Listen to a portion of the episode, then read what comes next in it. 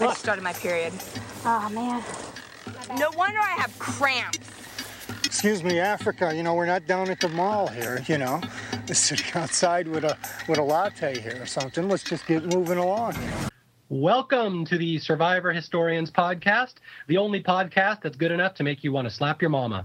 I am Mario Lanza. This is Paul Asleson, being guided by Mother Africa as always, as my life is guided every day. And this is Jay Fischer, and if that's true, then I'm slapping my mother about one once every month and a half or so. Yeah, so that's us. I know it's been a while. You haven't heard from us in a while. I believe the last uh, podcast was Africa Part One, and I believe we did that around February, maybe something like that. It's been like nine, ten months or something. I forget. But anyway, we are here to finish our mega two-part Africa podcast. And if I recall correctly, guys, we left off with episode five, which was the uh, Silas episode, correct? No, it was the Chip episode. Chip. Oh, Chip. Yeah, that's right. okay, so the Chip episode. Once Chip, um, you know, America's beloved sweetheart, was voted out, we're going to just jump right into the rest of Africa because there's a lot to talk about here. And uh, to just to sum up, uh, one of you guys want to kind of go through the what we talked about in the first one, since it's been so long and I've forgotten. Well, we fell in love with the young members of the Samburu tribe. That's definitely a highlight. Yeah. Oh. Yeah, and you know they showed us how to make arts and crafts and jewelry, but only make it for your friends. That's always good. It's nice. And then we had Lindsay, who of course was the new Colleen. We all remember that, where we were the first time we fell in love with Lindsay. we all also remember had- that. we also had the lovable new cantankerous old person in Frank Garrison. oh yes, Frank. We had Let's lots see who of else was there. we had a lot a lot of uh, old lady falling, which uh, that excited me. That's right. Paul had such a boner during that whole podcast. It's funny that one word separates you because Paul got a boner from old lady falling, and Mario got a boner from old lady. It's pretty close. Yeah, you know, it's just one word that's omitted there. You know, it's it's it's right there. Tina's not that old, you son of a bitch. Yeah, Oh. I would, that's pretty insulting to put Tina up there, like next to like uh, Kim Johnson and Diane Ogden. she was like 39. I'm 38 now. I'm not that old. Thirty-eight now. Yeah. Of course, that what Survivor Australia was what like 19 years ago. So Tina's what like 70 now or something like that. It's been a few Hard to decades. believe that 9/11 was 19 years ago. yes. All right.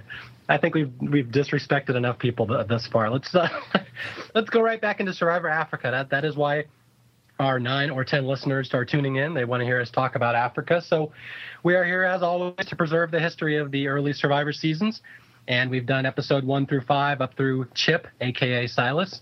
And we're going to jump right into episode six, which I know Paul has said is one of his personal favorite episodes. So, Paul, what do you have to say about episode six of Survivor Africa? Well, there's so much great in it. My, hands down, my favorite episode of Survivor Africa. I think what happens after it just kind of solidifies for the you know the rest of the direction of the whole entire game. But just also just like looking at it as just an episode, all the good stuff that happens in it, from like a really basic but like really cool reward challenge that results in a um, a great scene that has to do with chickens and a black man named Clarence, which I'm sure we'll get into. An awesome immunity challenge that was just you know down to the wire there in the end, and then also just I mean from beyond just like the the strategy that you know wasn't that you know we didn't have that much strategy up to that point, or in these earlier seasons wasn't the big focus. I mean, if uh, a new school fan, a new school fan survivor, you know, were to go back and watch this, they'd they'd get their fill of strategy out of this, you know, episode two. And I also love the focus of, um, you know, we get back to that contestants battling with it's a game versus this is my real life. And we get a lot of that at lindsay in the end as she you know debates what decision uh, she's going to make. And of course the boot of the episode um, is as heart crushing as it is to see colleen 3.0 get voted off i mean it's it's it's a good ending to the episode as well Now, if I recall, episode six, that's the one where the uh, Samburus, the new Samburus, are spending the whole episode trying to figure out who has the previous vote, right? Whether it's Lindsay, whether it's Brandon, or whether it's Kim. That was Correct. What we, was we even on. get yeah. some, we even get some build up for that in episode five, which is crazy. But I mean, it, it's interesting enough for me anyway that it, it even you know goes right to the end of episode six. You know, trying to figure out who has the vote and how they're eventually gonna vote. So yeah, it's a it's a theme that dominates the entire episode. And Paul, in America, we say first name and then last name. So it's Clarence Black, Paul. oh, oh, I'm sorry, I'm backwards. I I lived in Germany for a while, so I'm sorry. I got to get back to this American thing. yes. So, speaking of Clarence, of course, you mentioned it. Anybody who's read the Funny 115 automatically knows that I've said before that Clarence maybe gets my my vote for the most underrated funny player ever. And you go back and watch Africa. I was just kind of skimming it recently. And man, every little scene he's in, he has some quip in the background or something funny to say. But episode six is the one that's his big shining moment with Clarence and the chickens, which I swear to God, I just watched it yesterday and I still laugh when I see that scene. Just the timing on that scene is just so perfect. There's always a character every season that is, I mean, a lot of people say sneaky funny or mm-hmm. something like that, but even more than sneaky funny, I think they're they're secretly more intelligent than you think they are. And mm-hmm. you know that intelligence you know and, and, and a sort of wit about them leads them to actually be so bitingly funny. And sometimes you don't catch it the first time. I think colleen was that in the first season you know like everyone's just like oh she's cute. She's a sweetheart. But like she was really you know she was intelligent and bitingly funny. And mm-hmm. clarence is definitely that in the in africa. A lot of people just are like oh clarence he was the guy and the chickens and you know huge dude and the cherries and all that kind of mm-hmm. stuff going on. But it's like clarence was freaking hilarious. Every episode, he had something really funny to say. And you were the one who said he has a radio show in Michigan now, correct? Uh, I don't know if it's there anymore, but it, he he did for a while. Yes, he had a sports talk radio show, and, and he's entertaining. I mean, he's talking sports and you know whatever. Mm-hmm. But you know, you have to you have to at least have an audience and you know carry people with you. You know, if mm-hmm. you're going to remain on air, and he did. Well, I'm mm-hmm. just surprised that he doesn't have a radio show about food because I feel like that that I mean that's like the half of Clarence Black in Survivor Africa is him and food. Obviously, we have the first episode with the cherries and the beans, but not. And then he has these quotes. I think probably in episode six where he talks about when he's eating food, he's thinking about food. When he's sleeping, he's thinking about food nonstop. And he talks about how he wants to be this food critic when he gets out of there, and says that your pancakes better be extra fluffy, your something must be extra greasy, and uh, and then uh, we see in this episode um, another storyline, uh, a great scene that Mario wrote about in the 115, which was the chicken incident. And it's just it's perfect build up because they kind of have this whole debate about the chicken, whether or not they should eat it or not. Which, by the way, it's kind of weird Africa that even you get down to the final five, they still have a chicken that they haven't eaten yet, and they're worried about these lions coming to eat them. But it's fine for them to just keep this, you know, these these chickens in their in their boma, but whatever. And so we get this build up before the challenge where Clarence is the one who really wants to eat it and uh, eat the, eat these uh, chickens because they're not laying an egg. So um, and then we obviously we go to the challenge, they lose it, they don't get the food, and then we get the the greatness that ensues afterwards. Yeah, that was the one. Okay, I'll try to build it up for people who haven't seen it or don't remember it, which where Clarence is, you know, is hungry, wants to kill the chickens. He doesn't want to wait around and wait for them to lay eggs like everybody else wants. Clarence, want, Clarence wants the meat right now. So he kind of makes everyone promise. He says, you know, can we kill these chickens? Can we kill them? Can we kill them? They're like, all right, if if they don't lay an egg by tomorrow, then we can eat the chicken. So Clarence is all excited that because they've never laid an egg. So if they don't lay an egg by tomorrow, Clarence gets to eat the chicken. So he goes right up to the chickens, gets in their face, and starts taunting them. You know, I'm gonna eat you. I'm gonna eat you. You guys are dead tomorrow. You're on my. You're on notice now. It's death row. And then the next morning, you know, we cut to the next morning. Kim Johnson comes out to the chicken coop. She walks out there, and lo and behold, she finds one tiny little egg. Like if an ostrich laid an egg, it would be the little, this little tiny egg, just like this. It's, it looks like a, it looks like a marble. it's like tiny. Yeah, not. A, it, it's the exact opposite, opposite of an ostrich. Of an ostrich sorry, sorry, sorry. I took some uh, peyote. I'm sorry, I'm a little little off right now. yeah, it was a if a small bird were to, were to lay an egg, this is what would, would come out. So you know the rest of the tribe is just oh wow, look an egg. What's Clarence gonna do when he sees the egg? And and Teresa comes out and she's just flabbergasted. She's like, "Oh my god, an egg!" And so the, it's just it's the whole minute long build of them sitting around giggling, waiting for Clarence to come out and see the egg. And I, I, just love the scene, the way the editors treat it, where they they have this music build up, like boop boop boop boop boop boop. It's like this little whimsical music, and then the music stops right when Clarence comes out and sees the egg, and he's like, "Oh hell, hell no!" no. and they all start cracking up. And well, yeah. to me, to this, this day, that's one of the funniest things I've ever seen on Survivor, and it's the one entry that people always ask me if you could move one entry up on the Funny 115 to a higher place, what would you move? And I always say the Clarence one should have been a top 10, and I, I'm, I'm sad I didn't put it in the top 10. Well, it's obviously funny because of Clarence, but it's also great how the other characters, you know, interact in it with with Kim doing her whole thing, and then she talks in this like really weird low voice trying to impersonate yeah. uh, Clarence. She's like, "Damn, damn those chickens and then you get like you like you mentioned teresa's reaction she goes ah, an egg wow it's just it's it's a great and then, character and then, scene for all of them and then she realizes like oh my god clarence like they all have this you know fun moment, and he had a great reaction to it. But the oh hell no, like it Yeah. was just Oh hell no! He just walks up and they like give that moment for him just to like kind of wait, wait, wait for it, wait till he sees it, and then and then we get the great oh hell no. It's all timing. And someone, some what is it? Uh, in the movie Man on the Moon with Jim Carrey, he goes to the to India to ask some guru what the secret of comedy is, and the, and the guy says the secret of comedy is silence, and that's the whole comedy. That's the whole genius of that moment. It's all silent right until Clarence's build up, right there until the the uh, the punchline. That that's what kills me every time. It's just the timing on that. and, And then Clarence goes over and taunts the chick. He's mad at the chickens afterwards, which most people forget that part. It's like you hate made the smallest egg possible. I hate you. I hate, I hate you. I hate you. It's a then- great scene. And But then, I, then it just the, the scene ends great. Then they go, "Well, we decided we killed the chicken anyway," and so they eat the chicken anyway, and happily ever after. Oh hell yes.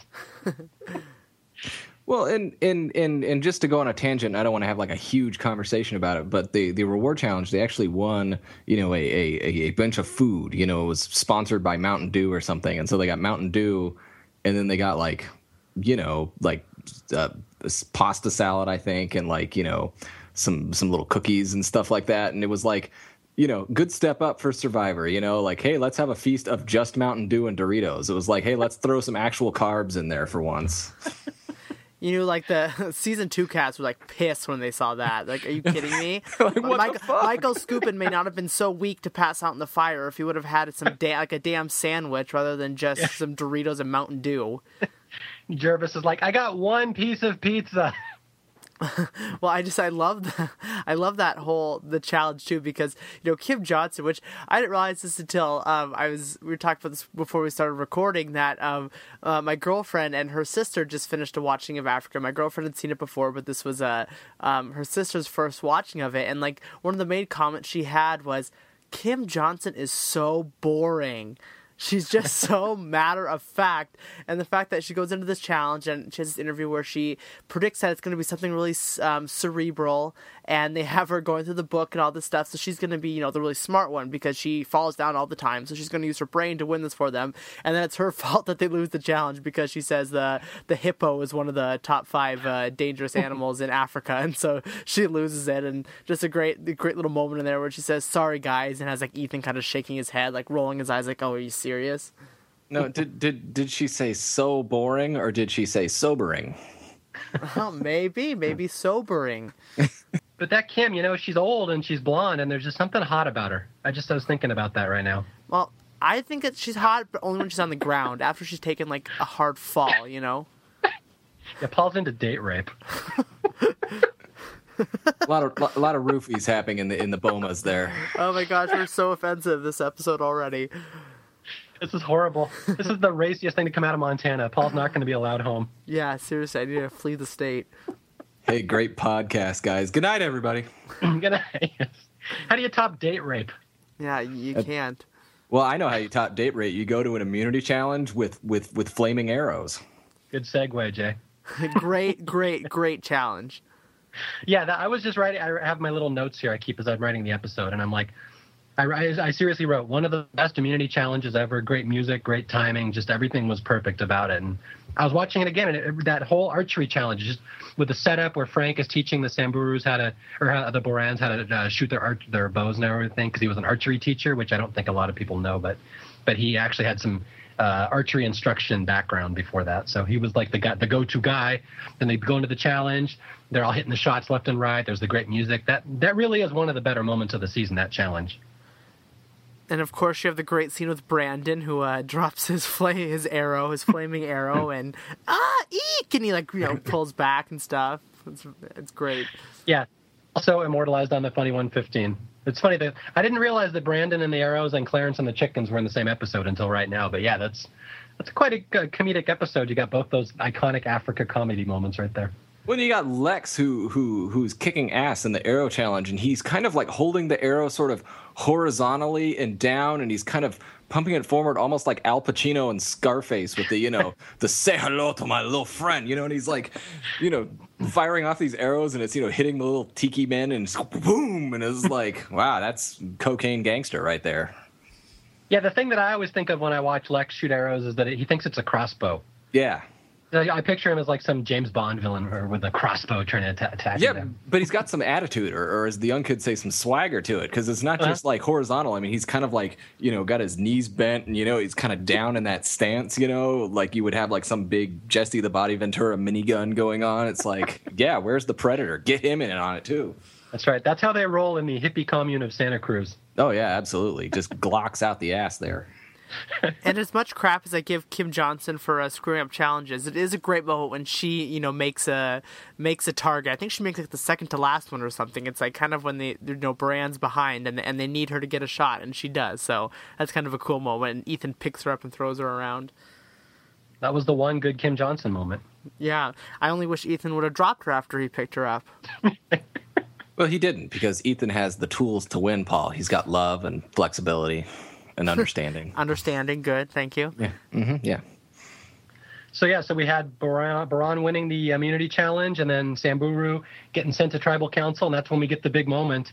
Do the uh, the Kelly, Tom, and Lex trio have the right person to vote for? Because Kim Johnson has tipped them off that what was she passing the letter L to Kelly in sign language, like the L, the L, something like that, and Yeah. so they figured out that means Lindsay. But I just, I just like love like just thinking about how that was, you know, because they had never had a tribe shuffle before, and I think it's because of this moment that they say, okay, well, we can't do pass votes anymore because if we're gonna shuffle people around, that's a huge way you can screw people over is by just letting them in on, you know, who has pass votes, and you know, Kim was giving this L to Kelly, and Kelly was trying to think, what does the L mean? You want me to lose? You want to throw the challenge?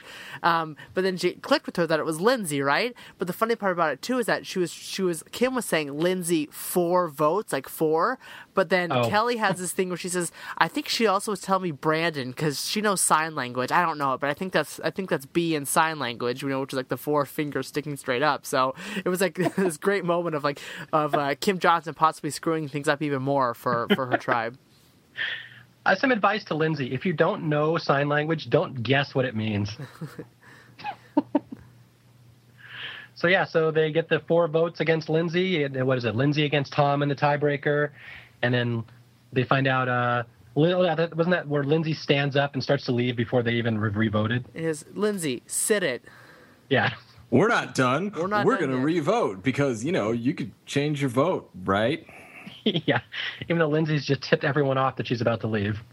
And everyone's bawling and crying, and it's just funny just to take a sneak peek. It's peek okay, at- guys. It's okay. just you know take a sneak peek of the next episode where Brandon's first interview is oh my Yeah. god I'm so glad Lindsay's gone I am Yeah. so glad she's gone Yeah, the Samburus were maybe not as tight as they led us to believe. Well, you know, it, it's you get into that situation and it's it's a pressure situation, and those guys bonded, and you know, it's alliance to the end, and this is you know still early in the in the run of the of the game, so it's all about you know get into your tight alliance, and that's why you know Silas said take a knee. Everyone needs to support our success. They just couldn't fathom other possibilities in there, so. You know, eh, you know, even other times, even in future seasons, like in All Stars, where Rupert's got the uh, uh, uh, alliance with Jenna. He's like, I'm very sorry I have an alliance with her, but it's like you know they just kind of stuck it out. It was like a, a a really old marriage at that point. Absolutely. So uh, Lindsay gets voted out based on the tiebreakers, and if I recall, Jeff's like, "You have previous votes," and Lindsay's like, "A couple, four, Four. maybe." Yeah. I was like that. And you know that Lindsay, you know, Lindsay got a lot of crap. I think we talked. Uh, pretty sure we talked about this in the last one. That Yep. was quite hated to the point near near Jerry levels at the time, where the stuff written about her was just vicious on the internet. But you watch it now, and she's kind of a sweet girl, and she goes out with a nice episode. And I mean, even more so than Jerry, I don't think she deserved any of the crap that she got. Other than maybe she was a little impulsive, she got a little cocky when she was in power. But other than that, she was a great character, and she's one that I always wish they would have brought back for All Stars or something because I think she would have had an entirely different character the second time around. I think she you would have been rooted for her as like an underdog the second time. And she took her leaving well. You know, she Yeah. she you know she's like it's okay and blah blah and you know, again, no hard feelings. I'm out. Yeah. So yeah, nothing bad to say about Lindsay. I met her once in person. She was cool, and I'm pretty sure she's moved on from Survivor. But yeah, it's it's a shame that she got enough, as much crap as she did. But also, I will need to point that out to a lot of newer viewers that she did get a lot of crap. That Lindsay was in no way a minor character. Like she was maybe the most focal character in Africa the first six or so episodes, just because everyone directed all their anger towards her as the most annoying member of the Mallrats. So She was a huge hated character at the time, which I don't think she deserved. What if she isn't over it? What if she thinks about it every night? And also that one time she was at that one place and met that one super Lindsay fan named Mark Martin. I don't know. Like, what? What if she's like, I wish I remembered his name. I'm just happy I brought joy to her life in some way. That's good. Maybe Yeah, she'll exactly. maybe she'll stumble upon this and uh, it'll reignite her survivor flame. I'd like to think so. I'd like to think that I, I prevented the suicide that was coming. Date rape and suicide. This is just fantastic. That's right. We're off the hook tonight. So with that, let's drop our buffs. We're merged. Woo! Yay! With a feast. And this Is is that like the one the with brunch? we need to talk about the scene because that's awesome. The brunch scene. Talk about brunch. You talk about brunch. Oh, bro, it is awesome that that that the Boran tribe has to teach Frank what the term brunch means, and he's like, "What is exactly is brunch again?" and they're like, you know, just of course it has to be Kim to just give such a literal thing here. It's it's a combination combination of breck or no. Well, first she's like starts explaining like it's just this food that you you know you depending where you go you get a lot for your money and you get blah blah blah, and he's like, and it's served when, Yeah. which is great. Typical Frank. I'm from the military. I have no concept of brunch. I know. I was just waiting for the deleted scene where she has to explain to him what lunch and breakfast are too. All right, so we get uh, what else happens before the merge? We got the brunch. We have Lex making Tom the Uber spoon. Yes, I mean there's just a lot in general, just a lot of buildup of uh, you know Kelly getting annoyed with Lex. Um, Yeah. all the tribes waiting is the merge going to really happen? You know, because this was the first time we've had some kind of tribal shuffle. Like, but in the past, it's been pretty ritual when the merges happen. So a lot of questions out there about what's going to happen for the tribes. And that's that's another with the Lex and the spoon. That's another way that you can tell that there is absolutely, you know, again, live cameras on the survivor camps. Like you can tell there's absolutely nothing fucking going on there because these guys are going out of their minds because he's just he whittled a spoon and he, he's talking about it. It's it's almost like he has a relationship with it. You know, he's just like, oh, I'm really proud of that. You know, it's uh, it's I might take it home with me. Well, it's like you're t- oh my god, you're talking about a spoon you whittled. That's the scene. I'm not really the biggest Kelly Goldsmith fan, but I, I love that confessional where she's like, "Am I the only one who notices that Lex is really weird? Like he walks around talking in his dad voice." I think I think that's from the Uber spoon scene, if I recall. Yes, that is. Kelly's got gems here, so we'll keep going with this. And I think that's the first mention of Kelly versus Lex, kind of right there, where she's starting to get annoyed with him. I'm I don't remember if it came before that, but it's right around here. They're building up this arc. You can see that Kelly's going to get voted out in a couple episodes. Yeah, no, we had no indication, you know, I mean, prior to the, you know, Lindsay vote off of there being any kind of fraction in Boran, and then we have her flat out, you know, say if she thought the merge would never happen, she'd vote out Lex in a heartbeat. Yep. So we head right up to the uh, merge, and like you said, it's one of those things where they build up. Are they going to merge? Are they not going to merge? Which, if you watch the season now, kind of seems pointless since you know they merge. I guess at the time it was kind of a, a suspenseful deal. Are they going to merge? Well, and up to that point, the first two seasons there was such a ritual involved with with the merge. You know, in the first season we had the ambassadors. Last season we had this this you know the shifting of the of the men and the women went to different camps. This season we showed up for a challenge. We dropped our buffs, and hey, we're merged. Mm-hmm. Yes, and Absolutely. we- And this, Yeah, this is this is the cool, uh, you know, bucket of water. Hold it up with your with your arm challenge. Yeah, that was the first time I'd ever done that on Survivor, and to this day, that's one of my favorite challenges. I always love when they bring that one back. I know they brought it back in Fans versus Favorites. Did they bring it back a third time? I'm trying to think here. Well, we had it in All Stars. All stars. We Oh, had and it, All-Stars we had it that's right, fans yeah. versus favorites. We had it in Heroes versus Villains. I think we had it even really recently, like One World or something. Yeah, I think One One World did it. Yeah. Yeah. Yeah, that that's a cool. I always loved, like I've said before, I'm a sucker for those endurance challenges where it's just who wants it the most, and it's the best when they have it in the middle of the season, like the water bucket. It's the perfect example. It's the really the only endurance challenge they kind of have in the middle of a season. And yeah, this was the first. So this is the one with the epic uh, T-Bird versus Clarence showdown at the end. Was there anything else that happened uh, prior to that? I'm trying to think. I know Probst offered them food. No, none of them would take the food. And then uh, Kelly's like, "Oh, I do this all the time, Jeff. I love this. I practice it at home." Well, we we get the solo from uh, T Bird. Yeah, she sings Oh, yeah. tomorrow. Now, you know what's funny is for a long time, Survivor Africa was not released on DVD. They had Borneo and they had Australia. And Africa w- didn't come out for a long time.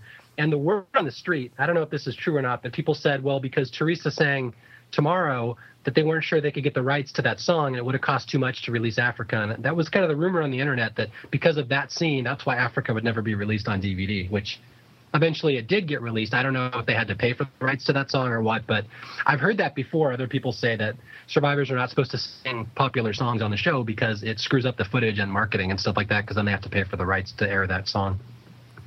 Knowing the rights it takes to put on a show, you know, at a high school level, even to rent out, uh, you know, Annie and stuff like that, I can't imagine that that tomorrow from Annie is not in Survivor's budget. Honestly, now if yeah, who knows? If, if they can make Colby's crime spree in the coral reef go away, they can at least buy Annie.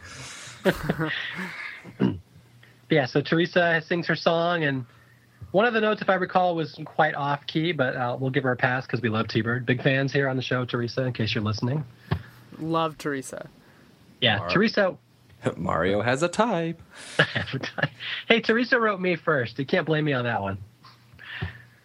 Uh, yeah, so uh, so we have Teresa and Clarence in the finals there at the Immunity Challenge. You got uh, that's the one where they cut the deal, right? That they do the rock paper scissors. Right. Yes.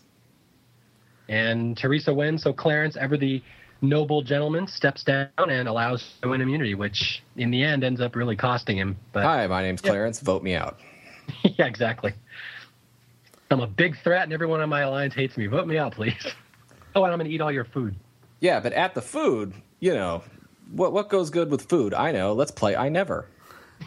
and leading up yeah. to that, we have to go like yeah, twist Frank's hand to get him to come uh, to come join the festivities because as everyone else is uh, cracking open the bottle of wine and eating the cheese and crackers, he uh, walks out and goes and picks up some wood. There's yeah, what's shit that? to do. What, what's that quote he says that that's like a family reunion and his name was wrong or something like he that? He said, uh, "It's." He goes, "Imagine you've been invited to a Wagner family reunion and your last name is Smith." It's just how it felt.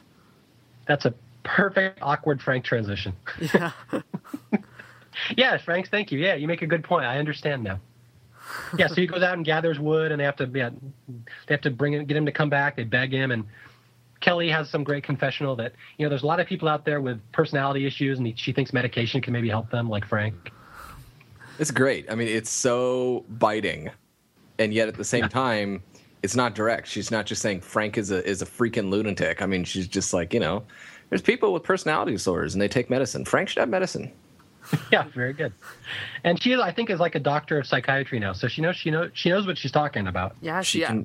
I know. She can, pres- she can prescribe the pills. Exactly. I'm not, I'm not, sure exactly what what she's uh you know what exactly her area is like her her uh, specific area, but I know she's a professor at uh, Northwestern. Yep. And I know that she hates when her students talk to her in their dad voice. I hear that'll get him, and she does not appreciate um, the the prefix Uber. Yeah, and she gets mad when they yell at her like she's five and she took cookies, but she didn't. But she didn't, yeah. She also has "shameless" written really, really large on her blackboard. but you know, she loves her mom and her dad. Let's yeah. segue right into the "I Never" game, which Paul Paul brought up earlier. Which again, on the Funny 115, one of my favorite entries, where they talk uh, Frank into playing a risque sex type game, and he totally doesn't understand the concept. It's so awkward. I mean, we get in here, T Bird admitting that she's had sex on an airplane. Everyone's like, ooh, wow. Talking about like walking out in a crowd naked, ooh, wow. And then, Frank, I have never broken the honor of a handshake. Yeah. And it's like and awkward the, pause, and it's a couple clocks. No, no, yeah, that's good. That, that's a good yeah. one, Frank. Good answer. Good answer, Frank. Good answer yeah, it's always that fifth person in Family Feud that's like, you know, the second cousin or, you know, yeah. just the person they needed to round out the the the five people and you know, they're just like name something that you put in your bedroom. A lion. yeah, lion. Good yeah, oh, one. Oh, yeah, oh, yeah, good, good, answer. Good, yeah, good, good, yeah, good answer. Yeah, and Barb has a lion. Good answer. yeah, so I love that scene with Frank, and then that pretty much ends the game. Not only does it ruin the game, it ends the game. So Frank is the ultimate sex game killer. What, what a cock block. yeah. When you think of Frank, you think of cock block. Especially if it's a, at the Wagner family reunion. and your last name is Smith. I understand. Horrible. I would think that uh, if you're at a Wagner family reunion, your last name's Smith, your chances of getting action may go up. Actually, possible. It's a good point. Very true. If it, if you're in a plane, there's a good chance you'll make it with T-Bird. Note For to those of you who self: don't- get on a plane. yes. For those of you who do not remember, during the I Never game, T Bird admits that she once had sex on an airplane, which, considering she used to be a flight attendant, makes sense and also makes me way more interested in flight attendants. I wonder if that, you know, I mean, this is all pre 9 11, right? Because, you know, this is all going on. It's like, I wonder if, you know, you know, like they have to deplane and get everyone off the plane. Like, I wonder if, you know, if you're a flight attendant and stuff like that, you can just kind of hang back and sit in the plane and, you know, you have better opportunities for that. If we have any listeners that are flight attendants, please write in and, and answer this question. This It's is burning- important to Survivor. Exactly. We must know. Post 9 11, are you allowed to have sex in planes? Okay, so you know, and after all the fun I never game, Clarence gets voted out. It's very unceremonious, and uh, we all saw it coming. And well done, Clarence. And you never got a chance because you ate two cherries on the first day. Let's go to the next one.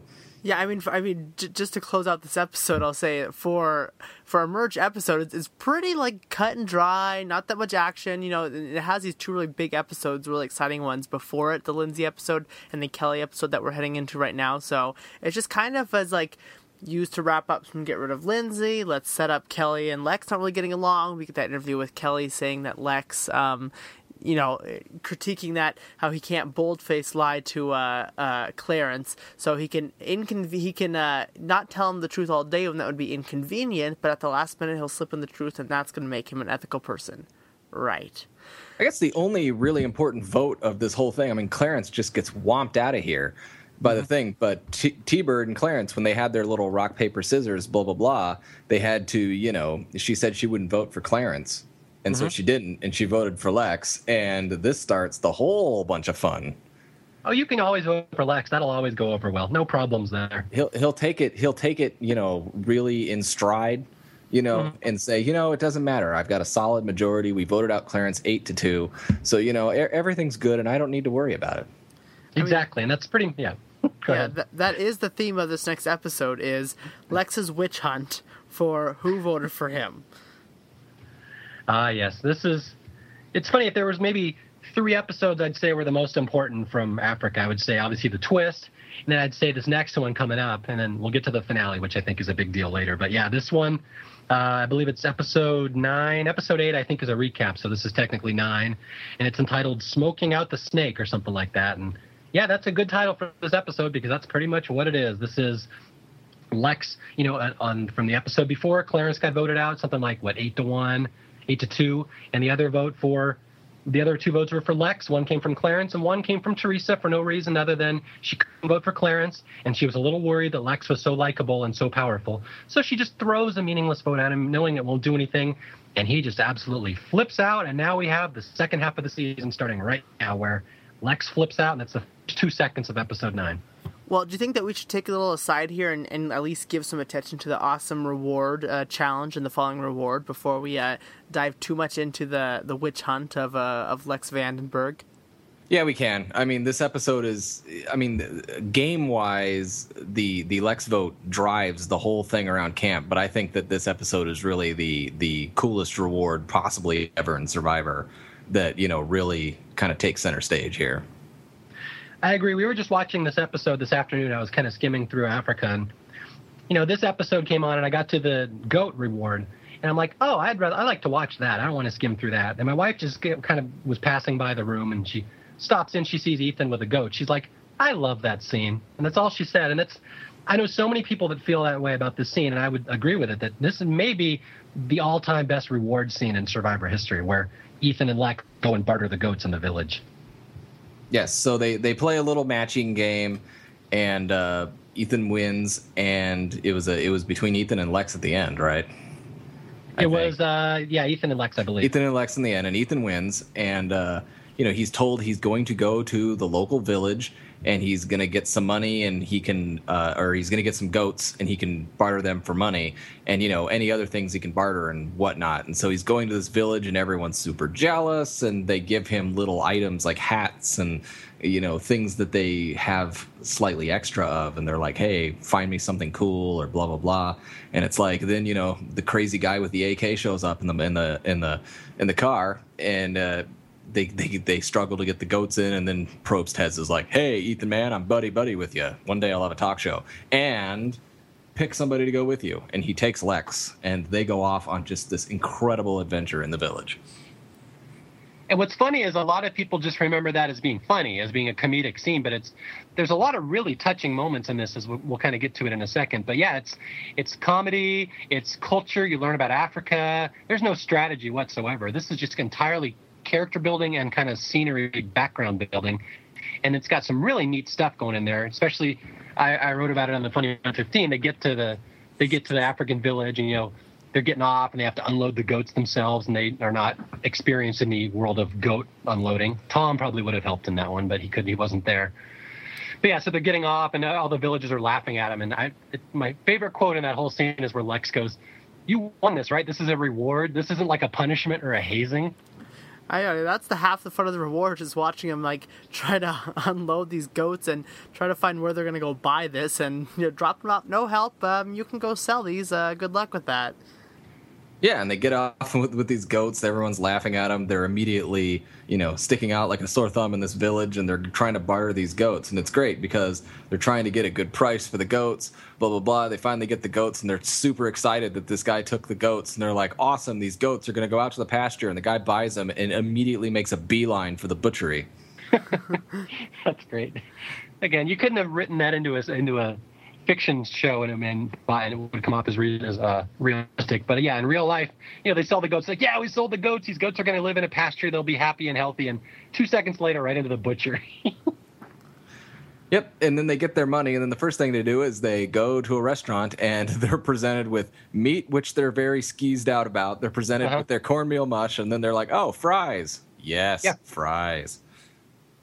But it's something like a thousand shillings worth of fries. I'm not sure what that translates to, but you look at the size of the platter that they're eating, and it's like a giant platter of French fries just smothered in oil. Which on their poor little system, you know, Ethan is has the shits five minutes later. He's in the outhouse. Yeah, but I, love, I love that scene. I love that they show the hole that um, Ethan, you know, did his business in.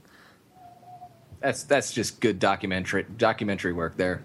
Exactly. So now we know if we ever if we're ever in Africa and go to that village, you can find the hole where Ethan took a dump in. I would love to take a picture in that outhouse. that would be great. That would, be like my, that'd be ah. like my profile picture for a decade. It would be yeah. If you took an old lady, threw her down, and then squatted down next to the, the hole and took a picture of it. That'd be like profile picture for a century. That's like picture on my tombstone, please. Uh, we've gone to date rape. We've gone to death. We've now gone to taking pictures of shitholes. This is awesome. This is uh, yeah, this is Survivor Africa down and dirty. Well, I think we're we're gonna get the explicit rating on iTunes on this one. I'll tell oh you. Oh my! Well, and what's great is you know, and it's it's the fun touchy feely stuff, but it is it is uh, stuff to be mentioned. You know, they they eat this expensive lunch of fries where they just gorge themselves, and uh, then afterwards they used the remaining money and the stuff they had. Ethan, you know, bartered the shirt even off his back and stuff like mm-hmm. that, and they got a bunch of trinkets and some, you know, like a whole box of cookies. They got some pretty cool shit from for all the stuff they had to barter with.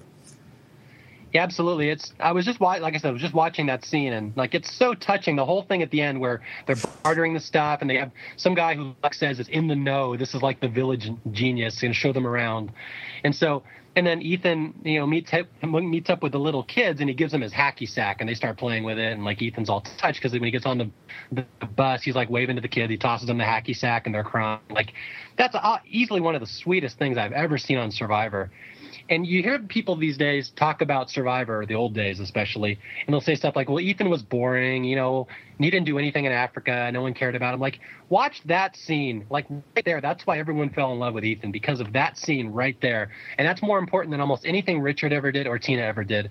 And as we'll get to this later, Ethan really became the first really popular fan favorite winner. And I always say that's the scene that does it right there. You can't talk about Africa without that scene because that's so important and without getting too much into it, I mean, that's kind of you know what he does today. You know, he he still kind of deals, you know, grassroots soccer and all that sort of stuff is kind of dealing with you know. Uh, stuff over in Africa. He was touched by that day. He was, you know, and it's like, you know, we're touched as an audience watching it, but it was an even more profound effect on him. And it, it comes through, I think, in the footage. It does. It's just amazing. And it just, it kills me when I see Survivor nowadays and they don't do scenes like that anymore just if there's maybe one or two biggest complaints I had of what they don't do on Survivor anymore. That's one of them. They don't have these cultural visits where people visit villages. They're touched by the culture. And Africa is probably better than any other season in that regard. In how much they, instead of bringing like the culture to the players, they brought the players out to the culture. Like go out to a village, go deliver aid supplies to a hospital, go on a balloon ride. Like Ethan was right there, smack dab in a real African village, interacting with real African kids, and like you said, it touched his life. And to this day, it's still what he believes in, and still what he does. You can just see it. Do you think maybe they have uh, outings like that planned? You know, like in Samoa or something like that. But then Russell Hantz wins the reward challenge, and they're like, "Oh God, we're gonna bring him here." And he's like, "These tribal warriors don't know who they're dealing with." yeah it's possible. I do think that maybe if Silas had won the African visit or to deliver the aid supplies, it might not have been such a touching scene. You better dance. You better dance better. I'll put you in the jury. I'm just like hit a knee, kids. I'm just like picturing Russell Hantz standing next to the, the small Italian do- Italian doctor at the at the orphanage, and just it just doesn't it, it does, doesn't really work. Picture That's... Russell digging digging through all the boxes of the AIDS test looking for an idol. there's, there's an idol clue in here. I know it. My hat is better than your outfit, Colonel Sanders. anyway, oh, we're getting so it's the greatest rule, whatever. Ethan comes back, he regales them, he gets them little candies, he shows off the cookies. Everyone's like, "Yay, great! Wow, you went on the coolest thing in the history of ever." And then we get right back into who the hell voted for Lex. yes, which is the entire rest of the episode, and really the next two episodes too, for the most part. Yeah, so Lex is just pacing around like a like a, a, wounded cat all day. Like, who did it? Who voted for me? And he had some great quote on how it torques me, it pisses me off. I will not live with a snake. I will cut their head off.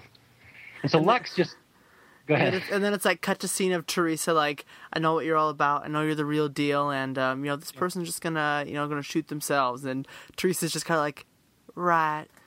Right, and then yeah. the great professional for was, it was me. Sick that I did it now. I think Lex always says in acting, "Well, my gut says you're good, and I always trust my gut," which yeah, yeah, yeah. is kind of the running joke. The running joke the whole rest of the season that every time Lex says his gut knows something, he's wrong. So yeah, so so yeah, so Teresa had thrown a meaningless vote at Lex. Lex freaks out, and Lex doesn't really know. You know, he takes it personally. Someone's out to get me, and Kelly, of course, is all too happy to chime in behind the scenes with, "Someone voted for you, Mister Ego. Deal with it." Yeah, well, he uses this then to kind of flip it around. You know, Kelly is just being real flippant and doesn't like Lex much. And then Brandon, of course, you know, kind of ingratiates himself with Lex a little bit. And Lex is, you know, Lex is trying to sort out his end game and blah, blah, blah. And, you know, he just basically says, you know, I think Kelly's got to go. And so, you know, this is one of the first, again, another sort of sort of weird first in Survivor. I mean, they literally. I mean, it's not the first time that a majority tribe after the merge has you know picked off one of their own before a complete pagonging. But it was like, I mean, there was no. This is not like we're stringing Jerry along for the ride or something like that. Like you know, Kelly was with them, and then Lex is like, nope, we need to. I've got my own thing. We're going to go with it. It was a it, kind of a monumental shift in a way. It was, yeah, and it's one of those where where yeah, it's you vote off one of the members of your own alliance for no real reason. Lex just kind of snaps, and it's funny because no one is even trying to make him snap. Which I think Brandon says something like, "You know, I wish I would have done it because it worked. Someone got into his head." Yeah, and so Lex has just all of a sudden deduces that Kelly did it, which we'll, we'll talk about this more in a second, whether if Kelly deserves it. This this will deserve a whole discussion. But yeah, for something that Kelly apparently along the way had just you know ticked Lex off and gotten under his skin, so he flips out. He decides that she's done it, and he decides he's going to turn the whole vote against Kelly, whether his alliance mates really want to or not. And this is kind of where we kind of see the dark side of Lex for the first time, where you know be, alliance be damned. I'm going to do this, and you guys are going to go with me just because this is what I want to do, and I'm Lex. And this is kind of where he kind of goes off the rails a little bit. Well, this is where you see friction between Lex and Tom that kind of, you know, is a weird underlying for Tom because Tom's like, I don't know if you want to vote Kelly, and you know, if she actually didn't vote for you, then I mean, this is not right. And you know, he he's yeah. correct, she didn't, and you know, they they have some friction in the next few episodes. I mean, they stick with each other and all that sort of stuff. But you know, Tom's just like, you know, that Lex I don't know, dude. yeah, it's funny. The more the more often I watch Africa, the more I realize that there was a little cold war between Tom and Lex. I didn't really catch it the first time I saw it in 2001, but you watch it now, and they actually have a couple nasty scenes where they really are kind of after each other, kind of passive aggressively a little bit. And yeah, it kind of starts right around here where Tom's like, you know, we might not be doing right by Kelly here, just trusting Lex's gut because he didn't know. There's no proof that Kelly actually voted for him. So Tom is kind of the first one to verbalize that. I can't say for sure everything because people's stories change when they come back, and I think that Lex over the years, you know, because Lex is such a good guy, and you know what happened in All Stars and stuff like that, like we have you know, we, we have judged Lex as a very good person in hindsight. And so a lot of people are like, you know, if Lex got to the final two, I might have voted for him and blah, blah, blah. But it's like there's this undercurrent of anti Lex that stems from several people through mm-hmm. Africa. And I'm not saying he's like some super villain or super hated, but like, you know, if everyone's just like, oh, yeah, everyone just loved and respected Lex out there, not true at all.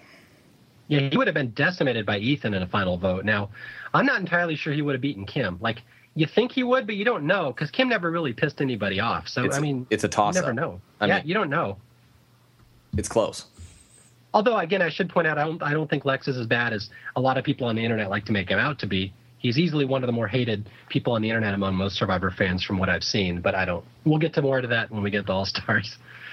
but yeah, he was actually. I mean, he's, he walks that line really really tightly between being respected and being kind of disliked in Africa. He's right there, and it's tough to tell which side he would have fallen more onto. If he would have won a vote at the end on, based on respect, or if people just didn't like him. And there's really no way to know at this point.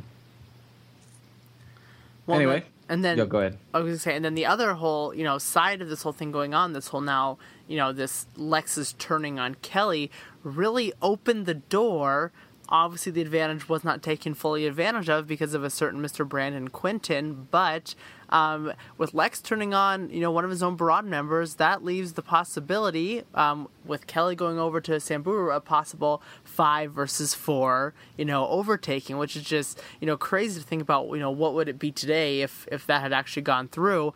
And, you know, it's interesting that when, when you know, Kelly flips over and she could kind of, I don't really have another choice, kind of be with you guys. And, you know, Kim, you really kind of see Kim Powers. It's kind of like the one time you really see her kind of really hustling, trying to, you know, throw some strategy out there. And Tiber's lining the strategy off. We never never really see much from Frank, but we know Frank does vote in line with them. And so now we have the situation where we have Brandon stuck in the middle. You know, do I stick with my old Samburu people, which I'm really glad Lindsey's gone. Didn't really like her anyway. Uh, Kim's kind of disposable to me now, and I really don't like Frank. Um, or am I going to go with Lex, this new person I bonded with, and uh, with his whole alliance? So um, it's such an interesting thing, which they could have edited this episode to, they could have shown every single person's vote at Tribal Council and left Brandon for last. But no, when we get there, we'll talk about it. But we, we see Brandon's vote. So that I mean that ends the suspense right there. Yeah, it is weird when you watch this episode that they show Brandon's vote. Although I understand why they did it, and I'm kind of glad they did because I, it's just kind of honest storytelling. Other episodes are kind of dishonest. This one was honest. That here's what's going to happen and here's why, so you kind of understand it at home. And I'm not sure if they had not shown Brandon's vote, if it would really, really would have made sense at home. Well, so I mean, those, yeah. it was it's reminiscent of Survivor at the time. That that was like a very like I, I remember watching. I mean, granted, I was much younger. It wasn't like it wasn't as dead of a giveaway to see you know his vote because they they would never do something like that show everyone's vote except for one you know but now when you watch back if you have a, a friend of yours rewatch it and they're like wait did they show brandon's vote and you're like yeah yeah they did okay well there you go yeah, and, and it doesn't translate when you look at modern and, and old Survivor, and I think it's because it's not one's better than the other, even though I think that way. But uh, it's it's different purposes. You know, modern Survivor is all about just the surprise. You know, they just kind of mm-hmm. want to have that aha moment. So they'll hide all the votes except for the one semi-controversial one, and then you'll find out as Jeff's flipping over the votes. Although you can pretty much tell beforehand. I mean, there's mm-hmm. only a handful. But like back then, you know, it's it's it's less about like you know surprising you with the outcome of the vote. It's more telling the story of what happened leading up to that vote and why that vote is that way. And so it was just two different purposes i think. Yeah. It's just yeah it's just editing choices which way do the editors want to go? And i'm glad they went this way on the brandon vote but it is it was a controversial moment. It was a moment that people were talking about on the internet. It's a moment that people still talk about today. The why the hell did Brandon join Lex? Why couldn't why couldn't we have voted Lex out when we should? Why why couldn't Kelly have won that showdown? And I guess this is the thing. Like uh, to this day, people still argue this. Like, should Kelly have been voted out? Did she ask for it? Most people don't think she did. Most people think, well, Lex was just a dick and voted her out, and he's all paranoid. I've always been a little more on the other camp that Kelly kind of asked for it a little bit, and that she was a little too sneaky around someone that's a little paranoid. Like, you don't be that good making friends with the other side if you know that your leader is that spooked by it. So I don't think she's entirely blameless in all this, even though I'm, I know I'm in the minority on that opinion. This is Lex, right? I mean, he's going ape shit because he whittled a spoon, you know, and and he seems like a guy, you know, and he with Clarence and the cherries. I mean, you know, he the the thing about Lex is that you know he's telling you what he's thinking. I mean, he's not you know wear every single emotion on his sleeve. He's got some guile and some savviness to you, to mm-hmm. him. But you know he he's he's going to let you know where you stand. And so it seems to me like you know he he seemed easily riled. He seems easily upsettable and easily happy. He, you know he's he's quick to go to any emotion. So it's like throwing that vote and you know being kind of coy around him or just being like you know I don't think blah blah blah. It's like yeah, what are you going to do? You're going to piss him off. He's going to be pissed, and you're in this tight enclosed space. you're not being eaten by a lion, whittling mm-hmm. spoons and having nothing else to do but kind of go insane thinking about all this stuff. Like yeah, of course, you know don't do that crap. And Lex is, I mean, he's smart enough and perceptive enough that I'm sure if Kelly had these problems with him building up, I'm sure he had some problems with Kelly, or at least knew that Kelly wasn't, you know, Lex's best friend. So, I mean, this whole thing couldn't have come out of nowhere. There, there had to have been some foundation of mistrust with Kelly in the first place, you know, for him to come, you know, come up with this thing. And Kelly, you can't say that Kelly's this big, big victim in the whole thing because, I mean, here she was the last two episodes talking about how she can't stand Lex. He thinks he's this really, you know, ethical player. He's not. I want to vote out Lex, well, I mean, he uh, he kind of beat her to the punch on it.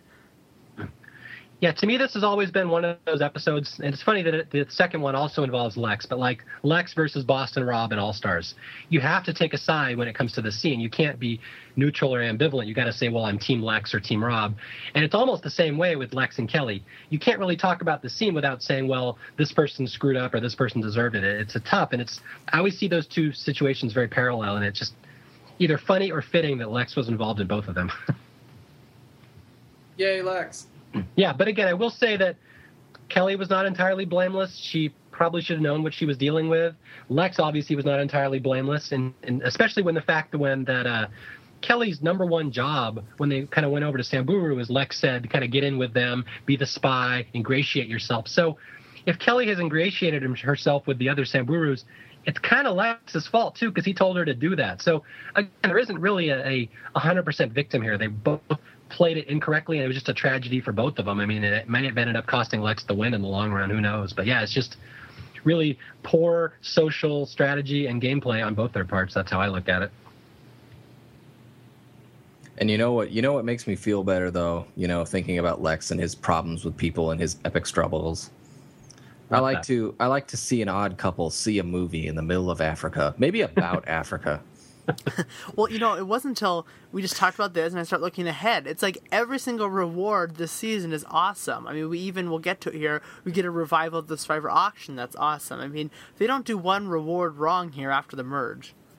No, it's all fantastic. And you know, episode nine, we do. You know, we had Brandon kind of jumping over to. Uh, uh, uh Lex's side in this Kelly vote out. But then, you know, Brandon is now going to, you know, have the fallout, and as is Lex. But it almost takes aside, you know, the, the strategy, the gameplay, even though it's there, and it is pretty cutthroat and ruthless when you do look at it.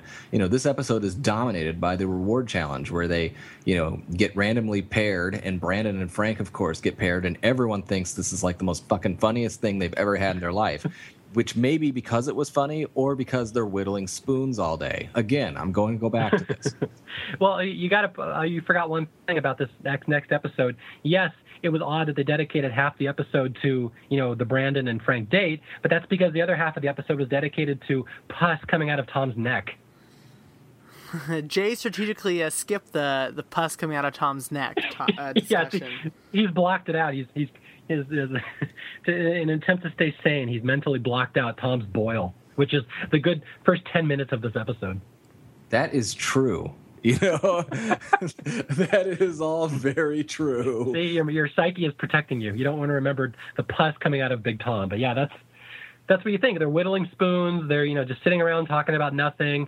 They're fascinated by Tom's boil. Like there wasn't a whole lot going on in Africa, and this is something you mentioned in, in part one of our podcast they're stuck in this boma, so they can't explore. If they leave, they die, get eaten. So it was kind of one of the flaws of the setup of Africa in that they're just contained in one area.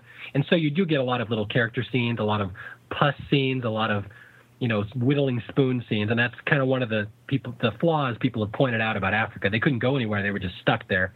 And so, what, what I, to follow up on what Paul said is, thank God the rewards were so good this season because they make you forget that a lot of the camp life stuff there wasn't much to talk about. Yep, and Brandon and Frank navigate an obstacle course together, win a couple of heats, and uh, they win a date. They get to go on a date where they get to go to a place where they kind of set up a janky hot dog and popcorn machine and a projector, and they showed Out of Africa because that's original. yes. Although you forgot the moment in the challenge where Brandon is Frank's taskmaster. He's whipping him and yelling at him. Go, Frank! yeah. Go, go, go! Come on, Frank! Get up the Yeah. ladder, Frank! Easily, you know, that was one of the scenes that inspired me to write the funny 115. Just Africa's chock full of these goofy moments, and Frank and Brandon ending up on a date together may be the best of them all. And who else was crossing their fingers when Kim was uh, climbing that ladder? Who was hoping for a fall? Anyone else? Anyone else? Sorry, crickets. oh, What about Kim Johnson thong shot? what? Oh, Say we're, what? we're past that, Jay. Come on. Oh, sorry. My retinas are still burning. yeah, So, so yeah. They, they have the date. It's great. It's awesome, right? It's awesome, and what's funny is I can't think of one other thing from this episode that's significant.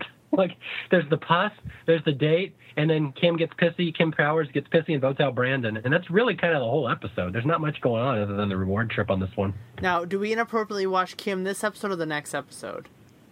I believe that's the next episode, and I think it's appropriate because it's Kim Powers and not Kim Johnson. Okay. Did they Fair watch enough. both of them? You would know. He Yes. washed a lot of people, yeah. All right.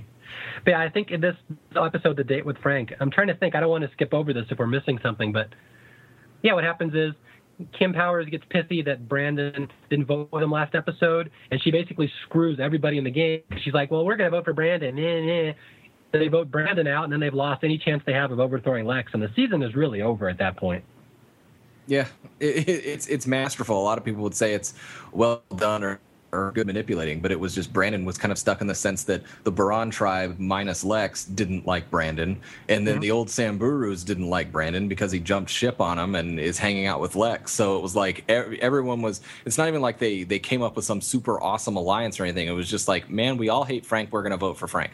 Or sorry, not Frank. Sorry, Brandon. We're like, we all hate Brandon. We're gonna vote for Brandon. And it's like, oh, poor Brandon.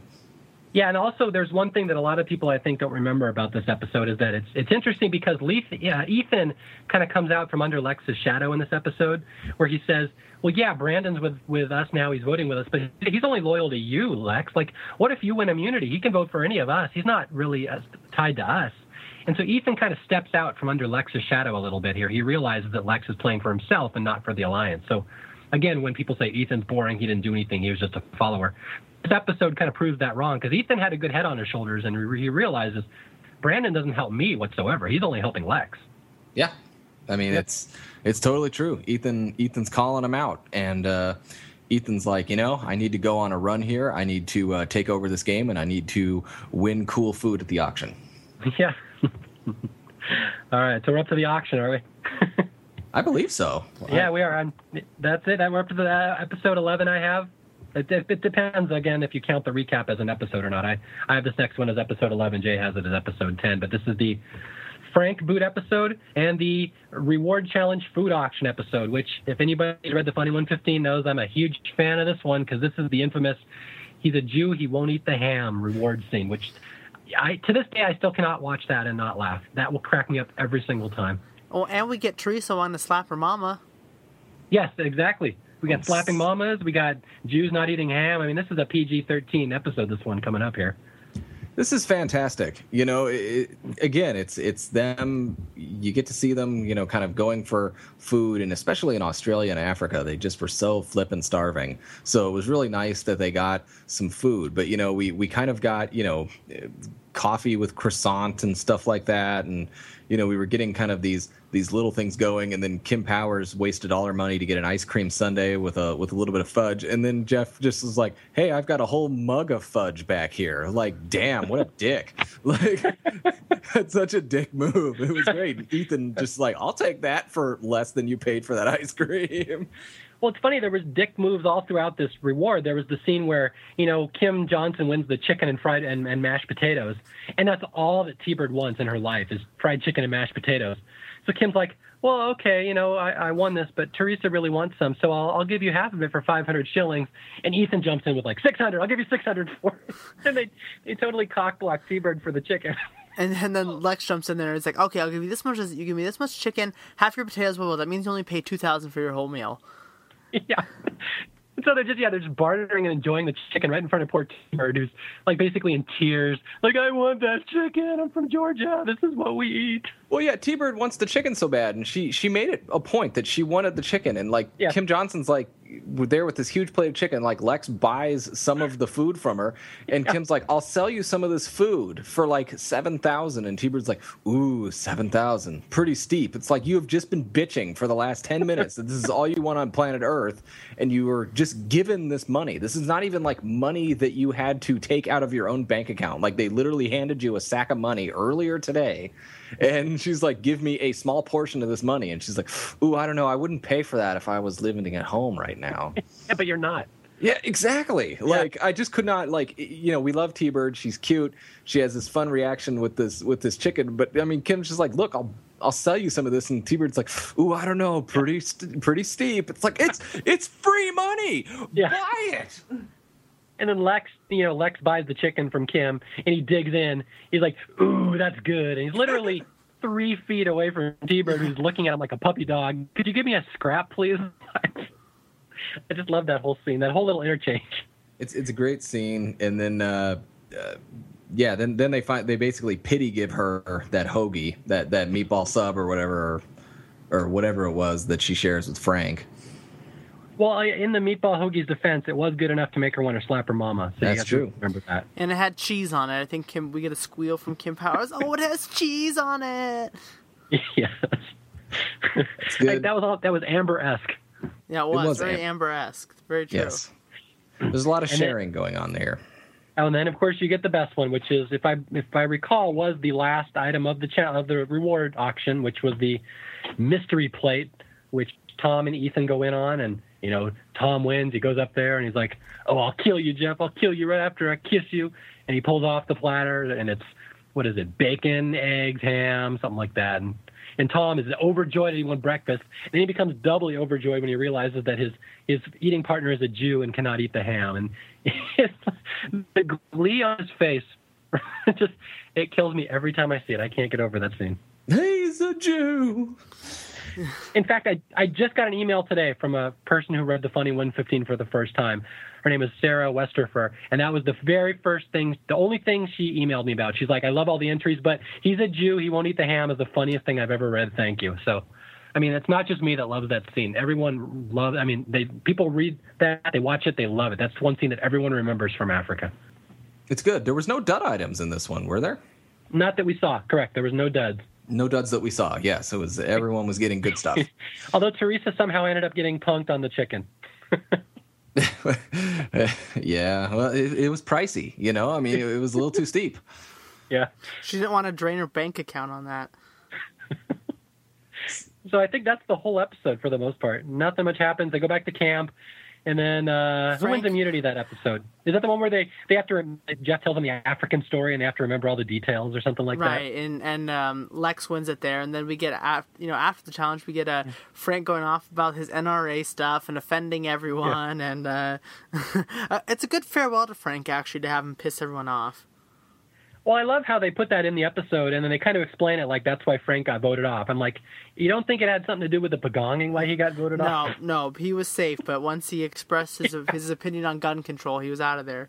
That's what did it exactly. He was on a way to a win. Frank is great. He's so to the point, and you know he has these funny scenes. We've already talked about how at the merge, you know, everyone's merge feasting, and Frank's like, "Fuck the feast, we have to get wood," you know, and he's very, you know, to the point. There's a there's an episode before I send off Frank. I don't know which episode it is, and I should have done better research and gone back and looked. But it's one of these post merge episodes before Frank gets voted out. So it's either the last, it's one of the last two or three episodes that we've talked about here. But you know how like at the end of the episode, like the person gets voted off, you Jeff snuffs their torch, they go down the path, and then Jeff gives everyone like a quick word of wisdom on something, and then the music swells, the ancient voices goes, and you see the people kind of in slow motion grabbing their torches, and kind of as we fade out, we get that large helicopter pan of like torches leaving the tribal council area. Mm-hmm. One of my favorite things in all of Africa. It's one of these things, you can see the torches leaving tribal council, and you see the torches, and you know how like the torches are usually kind of like in a roughly even line going out, like everyone's just kind of holding their torch and walking away from tribal council. One of these uh-huh. episodes, one of the torches is literally 50 feet in front of everybody else. and I and I was like, wait, what the hell? Why is that one torch way up ahead? And you can look, it's Frank. I mean, Frank is just blazing the trail. He's not waiting, man. He's just gone. I never noticed that before. Wow. Go back, go back, and look. It's there. Like he's literally, I'm, I'm exaggerating a little bit, but he's literally like 20 to 30 feet ahead of everybody else, just hightailing it out of tribal council. Well, he was on his way to the Wagner family reunion. It That's right. It's a tail on that. wow. Yeah, poor Frank. You know, yeah, my, I, I was again. I was watching this the episodes today, and my wife was kind of coming in and out of the room, and she happened to come in the room in the scene where Frank is sitting there going on his rant about liberals and, and NRA and politics and stuff. And my wife comes in and she goes like, "I love Ethan's reaction to that because if you watch, Frank's on this little rant, and everyone's like, "All right, Frank, shut up, Frank," and Ethan is right next to him, just kind of rolling his eyes and sighing and trying not to say anything. And it's one of the funnier visuals if you if you happen to watch this episode. Just look for Ethan's reaction to Frank's NRA rant. Good stuff. yep, and I believe we are up to episode 12. And again, I don't, we, we don't want to uh, give uh, not give Frank his due here because I thought he was a great character. I know a lot of people didn't really appreciate him at the time; they just thought he was humorless and gruff and weird. But like in retrospect, he was a great character. He was just like a mini Rudy, just awkward as hell. Didn't really get social conventions. Didn't really care. Made no effort to understand social conventions. But he was who he was, and you know whether you disagree with his politics or disagree with him, he was just he was who he was, and he didn't give a crap. And I thought he was fun to watch. I love Frank. I, I, I, just cannot express enough how fun these characters were in Africa, and especially Frank. I mean, you know, if if you take everything he does and says literally, you may find him uh, not very fun because you may not agree with the things that's going on. But if you just kind of see him as just kind of this square peg in this round hole of a game, he's great. It's fantastic. Yeah, he's awkward. He's awkward pretty bad, Terry. That's right. Callback. Good callback. All right, and here we are to the episode 12. We're just about to finish off the pagonging here. Say, and two, again, two Samburus to go here. Let's let's knock them out. yeah, let's get rid of them.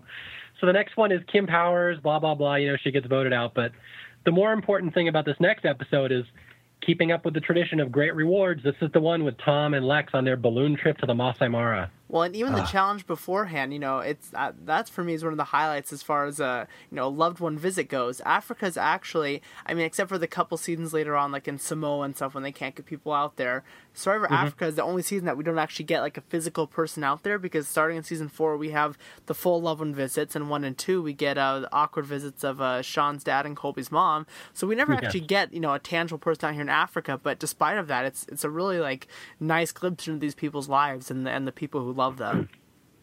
Yes. Yeah, that's true. That was this was a really good scene, and you learn little character details like Tom's wife is incredibly horny, and you learn that Ethan is scared of vomiting. Teresa's husband doesn't know her.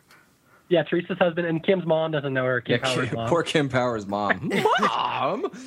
what was it? Her biggest fear in life? I forget what it was. Being unfulfilled. Yeah. Well, what did Kim say? Kim Powers had spiders, some... right? No, yeah, it was yeah. spiders. Oh, my mom's gonna say spiders, and her mom's like, being unfulfilled. and Lex is, Lex is like, whoa, wow, that's, that's deep. deep. Yeah. No, the great rival to that is uh, Kim Johnson because Kim Johnson wrote a freaking novel anytime she had to answer it. And so the biggest fear, and she like, they play this really nice music. She turns it over and she's like, her biggest fear is like growing old and sick and not being able to care for her family and the ones that love her, blah, blah, blah. Then it turns the tape. Uh, she really is quite fearless, but she is afraid of bungee jumping. and the one I joked about earlier was Tom, Big Tom. How is like I forget what it, when they show his wife. His wife's like, what what does she have like a horse or something? She's like, I can ride this big stub, and I'm waiting for my other one, you, to come home so I can ride you. I'm like, wait a minute, you can't say that on Survivor. but also, there's a, another thing I love about that scene, just because it reminds me of my own mom, is where everything like what was Ethan's greatest life accomplishment, what has he done, blah blah blah, all of his accomplishments or things he's done when he's an adult, like be a pro soccer player and I've done this. And every one of Ethan's mom's answers is like, well, he made he made the varsity team his sophomore year or something. And Ethan's like, so apparently I've done nothing since high school. and it's funny because it reminds me of my mom, who was always like that too, who really thought that my life kind of stopped at 18. She wasn't aware that things happened after that. And so I, I share that affliction with Ethan. It just cracks me up when I see his reaction to his mom not having realizing that he's not 16 anymore. It's it's a good it's a good scene. It's because they weren't out there and blah blah blah. It's actually one of the more unawkward family visit scenes. So great for them, good TV. But for us that like to see the comedy of it, you know, do better, guys. Seriously. I will say there's one thing that comes up in that in that scene right there that becomes important later. A lot of people might not know this, where you know we learn what Ethan's biggest fear is that he's scared of vomiting. He doesn't like vomit. He doesn't like anything about it. This actually comes in to play later. I'm not sure. Do you guys even know this? Final this three. A, uh, yeah, the final three. Okay, yep. we'll we'll get to that when we get to the challenge. That the reason Ethan loses Survivor, this I've heard this from sources before, is that a cameraman vomited during that final three challenge, and it threw Ethan off so much that he fell off the pole. So it just just pay attention to this scene where Ethan says he's scared of vomit. For as ridiculous as that is, it actually kind of does come into play later in the season. Yep. So what's great is that Jeff is explaining to them, you know, what their their they what they can win on this thing. And he's like you know you are going to go to a resort. You're going to go to the Masai Mara you know the my you know to witness the migration of the wildebeest. This is you know one of the modern one of the more modern wonders of the world type things. Like this is a big flipping deal. And uh, you know this is important blah blah blah. And you're gonna do it on my credit card on my dime because Visa baby's picking it up. I don't know if he says it that season or if that's in uh, Marquesas, but he says that at some point. Yeah, like Visa's picking it up, but it's not even just like you know courtesy of Visa. It's it's my card. Take my card with my name. You know, yeah. like when they get there, they like guys like chinging the little like carbon yeah. credit card thing. And it's like to Jeff Probst. Mm, put a tip on that. Yeah, I was going to say I missed the cheesiness of the earlier seasons where they didn't really take themselves seriously, and that's one of them. That they literally show the lady in at the Masai Mara, you know, ching his little credit card. It actually is a Visa card made out to Jeff Probst yes. with his number plainly visible if anybody wants to steal it at home. Which I remember on the internet on, on Survivor Sucks, people were saying, "I tried buying something with that credit card. It's been canceled." So that, people actually did try to use that number. you suck, Visa. yeah, that was a great scene. So Lex and Tom go to this five star resort in the middle of Africa, which I beg to differ with Lex, but that's not really what a five star resort looks like a tent on the ground and a bed. but all right, fair enough. But yeah, it seems like a nice enough place. And then they get the scene where Tom's all drunk and talking, and then they get the balloon ride the next day, which is the scene that's really neat. Yeah, that whole lion scene. I mean, I mean, forget just you know Survivor. As far as just even like watching uh, Wild Africa, that's an awesome scene. It is. It's great, and again, it's just one of those there was so much love put into this season just to get you to see African culture, to see like the settings, to see what it looks like, just to feel like you are in Africa with the players. And that scene is about as good as any of them, where they're on the balloon ride and they actually see a lion hunting a wildebeest, which is, I mean, how many people ever see that in their lives? That was really cool. We got to see it live on TV can't imagine. Uh, you know, as a personal note, I've I've been on a, a, balloon ride before. I can't recommend it enough. It is so cool. It's just like a real surreal experience. And my balloon ride, as awesome and incredible as it was, was in the middle of frickin' Michigan. You know, like love the state and all, and, and, it had some great countryside. But I mean, it was just you know hills and some town and you know blah blah. Like they got to see like wild animals. They got to see hun- thousands of wildebeest, and they yeah they saw a lion stalk and kill prey. Like ridiculous. That's cool. Now on your balloon ride, was what the guy said true? Did you spill your champagne at the end? Uh, yeah. You know, I spilled it. I spilled it pretty bad, Terry. yeah, I remember what the guy said. The most dangerous thing about a hot air balloon is spilling your champagne when you land. My guy was not as delightfully British as that guy, yeah. which which I feel kind of gypped about. But what are you gonna yeah. do? And Big Tom's like, "What's champagne?" you mean champagne or you know champipple? Oh, you eat it at brunch. What's brunch? Uh, oh, callback. yes. Well, then meanwhile, so, uh, meanwhile, we get the scene of uh, back at camp. Kim Powers going through everything she's not going to eat in life ever again that has corn in it. It's a fascinating strategy scene right there. That's Kim Power's game right there. Gripping. Exactly. Someone should write Kim Powers on Facebook. We encourage all our listeners to stalk Kim Powers and ask her if she still eats things with corn in them. Please do find this out for us. Exactly. Yes. So like one of the coolest rewards ever, balloon ride. Everything's great. You know, awesome deal. Then we get back and we get in a, a challenge. Kim goes home, and you know Tom wins one because he's breaking pots with a slingshot. Who knew that the country boy could shoot a slingshot? Like you know, No, wait, that's, that's the bone one. They're throwing the bones, right? it was oh, it was the bones. I'm sorry. Yeah, he Yeah, throws the bones. the bones at the clay pots. Still, who knew that you know this this primitive weaponry is something right up Tom's alley? Although before we leave this episode, that's this is the one where it's a tribal council where uh, Jeff's trying to you know milk the nostalgia for the family visit. He's like, "What's something you guys miss the most from home?" And they all go around and say something like family members or my couch or my dog. And what do you miss the most, Tom? And Tom just says cheeseburger. And I always love that scene because it comes out of nowhere. Um, can we also just say typical Kim Powers, or I mean, sorry, excuse me, uh, typical Kim Johnson, how she has to overthink this answer and just say the ability to be completely relaxed. yes.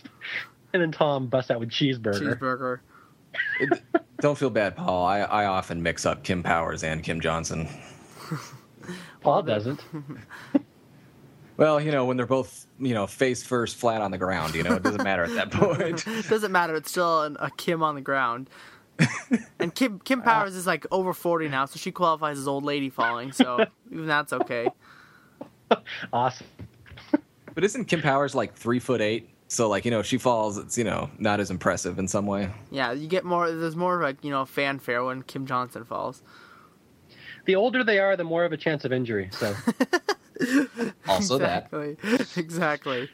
You know, that's I think you know, looking back here, talking about doing callback here, I think that's why I fell in love with Survivor. Episode one, Borneo. Guess what? Oldest lady takes a tumble. First challenge. I'm hooked. That's why I keep coming You must- back. you must love Wipeout. Yeah. We need, we need to get Paul in on MXC. Oh, all right. We're going to try to prevent Paul from being arrested here. Let's move on to the next episode. This is the uh, T-Bird boot episode. This is where we finish off the pagonging for good. Yes, and Colonel Sanders, uh, you know, leading the, uh, the, the AIDS hospital, right? yes. Uh, Lex gets some chrome in this episode. yeah. And you remember what the challenge was? The reward challenge where he won a car and a visit to the AIDS hospital? It's the word search, Word right? search. The word search. Yeah. They had to cancel the Sudoku challenge, I guess. Yeah, the word search, and it was they repeated it in All Stars, and it was like you had to find the words, and then like words intersected, right? And didn't you have to Yeah. take the letters that intersected and spell out a thing? And it was Avalanche because he won a Chevy Avalanche, which is you know continuing the tradition of well, we're not going to have the ugliest car known to man in the Pontiac Aztek. I know. How about the second ugliest car known to mankind, the Chevy Avalanche? Not quite a car, not quite a truck. You know what's funny is that surprisingly Big Tom did not win this the combination word search and unscramble a word puzzle. Yeah, I couldn't Really? figure that out either. Yeah. well. yeah. You'd think he would be the favorite. Let's see. So yeah, they uh, so Lex wins the reward. He gets to uh, deliver aid supplies to a hospital, and, and I know we're kind of making fun of this, but That's again, so this cool. is yeah, this is another one of those great scenes in Survivor that they really don't do culture stuff like this anymore. But man, think of any other season that has anything like this, where he's delivering medical supplies to an AIDS hospital. I mean, in Africa, where AIDS is still this huge pandemic, it's worse there than anywhere else in the world. And Lex is right there helping these kids, and he's visiting with kids and playing with them in the hospital. And you know, for all the crap that people talk about Lex, like go back and watch that scene again where he's playing with little kids and trying delivering them AIDS supplies. I mean, come on, you can't hate Lex after seeing that scene. He's great with little kids. It's a fantastic scene, and it's just it's it's it's super touching.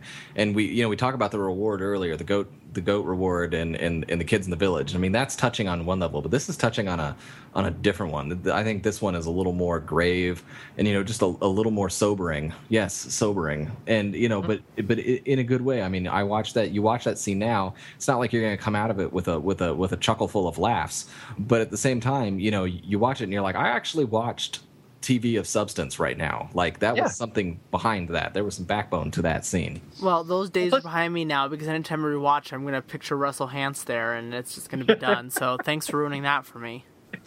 Oh, always here to help.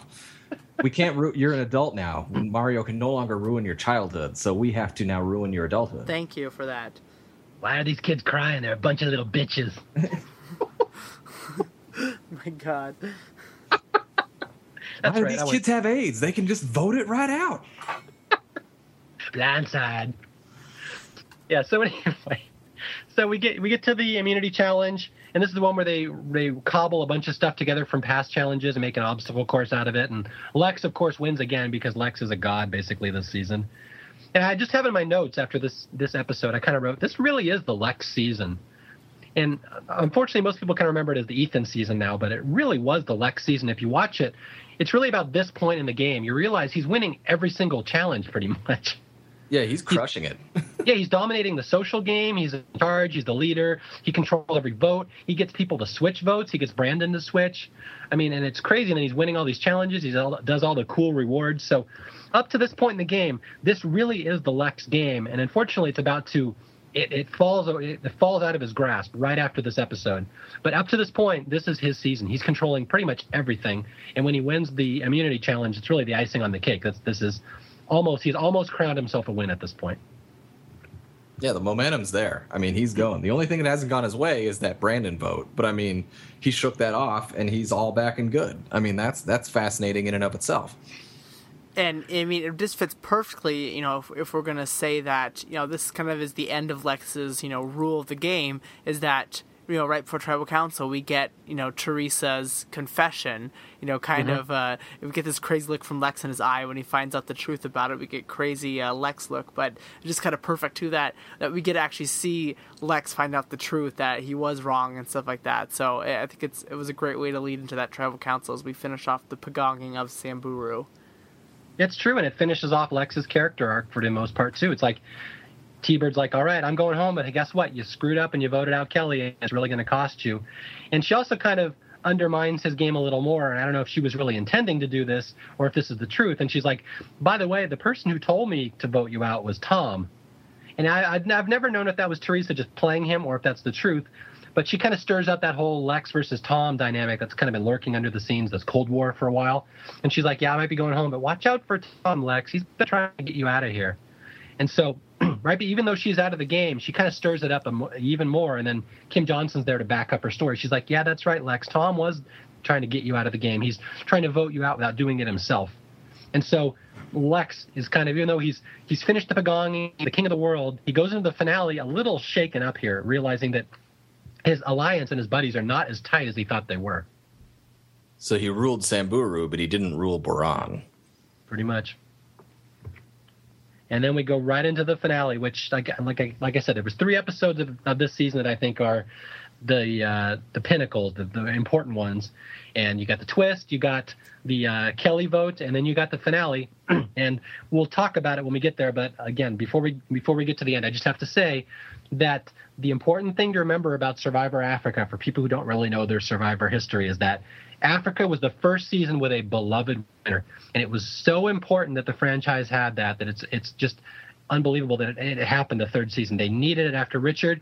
They needed it after Tina, who, although history has been good in retrospect, she was not all that beloved at the time. She was seen as better than Richard, but she was not the huge fan favorite. The fan favorite were Elizabeth and Colby, but with Ethan, the beloved fan favorite, finally won Africa. So this is a really big deal. This episode.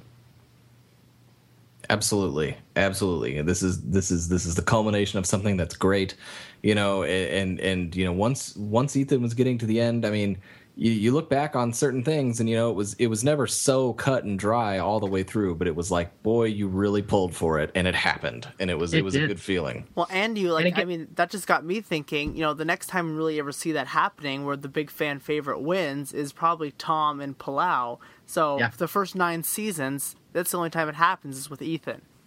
Again, and yeah, that's something that cannot be overstated. There was one season where it ended the way that the audience really, really wanted it to end, and that's Africa. And so, for people saying that Africa was boring, you know, it was dull, the there was no strategy, it was just a pagonging. You know, screw all that. A fan favorite won, and that does not happen much in Survivor, particularly early years. That is correct. Yeah. And we're going to go right into something else memorable about this episode, which happens right at the start, which is when they have the first community challenge. And this, the infamous Fallen Comrades, where the producers screwed up. I think ninety percent of the questions people came in and asked us about was about this Fallen Comrades challenge. So, uh, you know, it's pretty cut and dry in a lot of things, but we do need to discuss it. So let's do it. Yeah, Mario, I think Okay. you should give the setup for this because I actually heard this first from Mario. It was the first time I ever I had ever you know heard about this whole thing. So you should set it up. Okay, yeah, this is this isn't just something I've heard. This is pretty well known. It's been backed up. It's been documented. So this just isn't speculation. This is truth.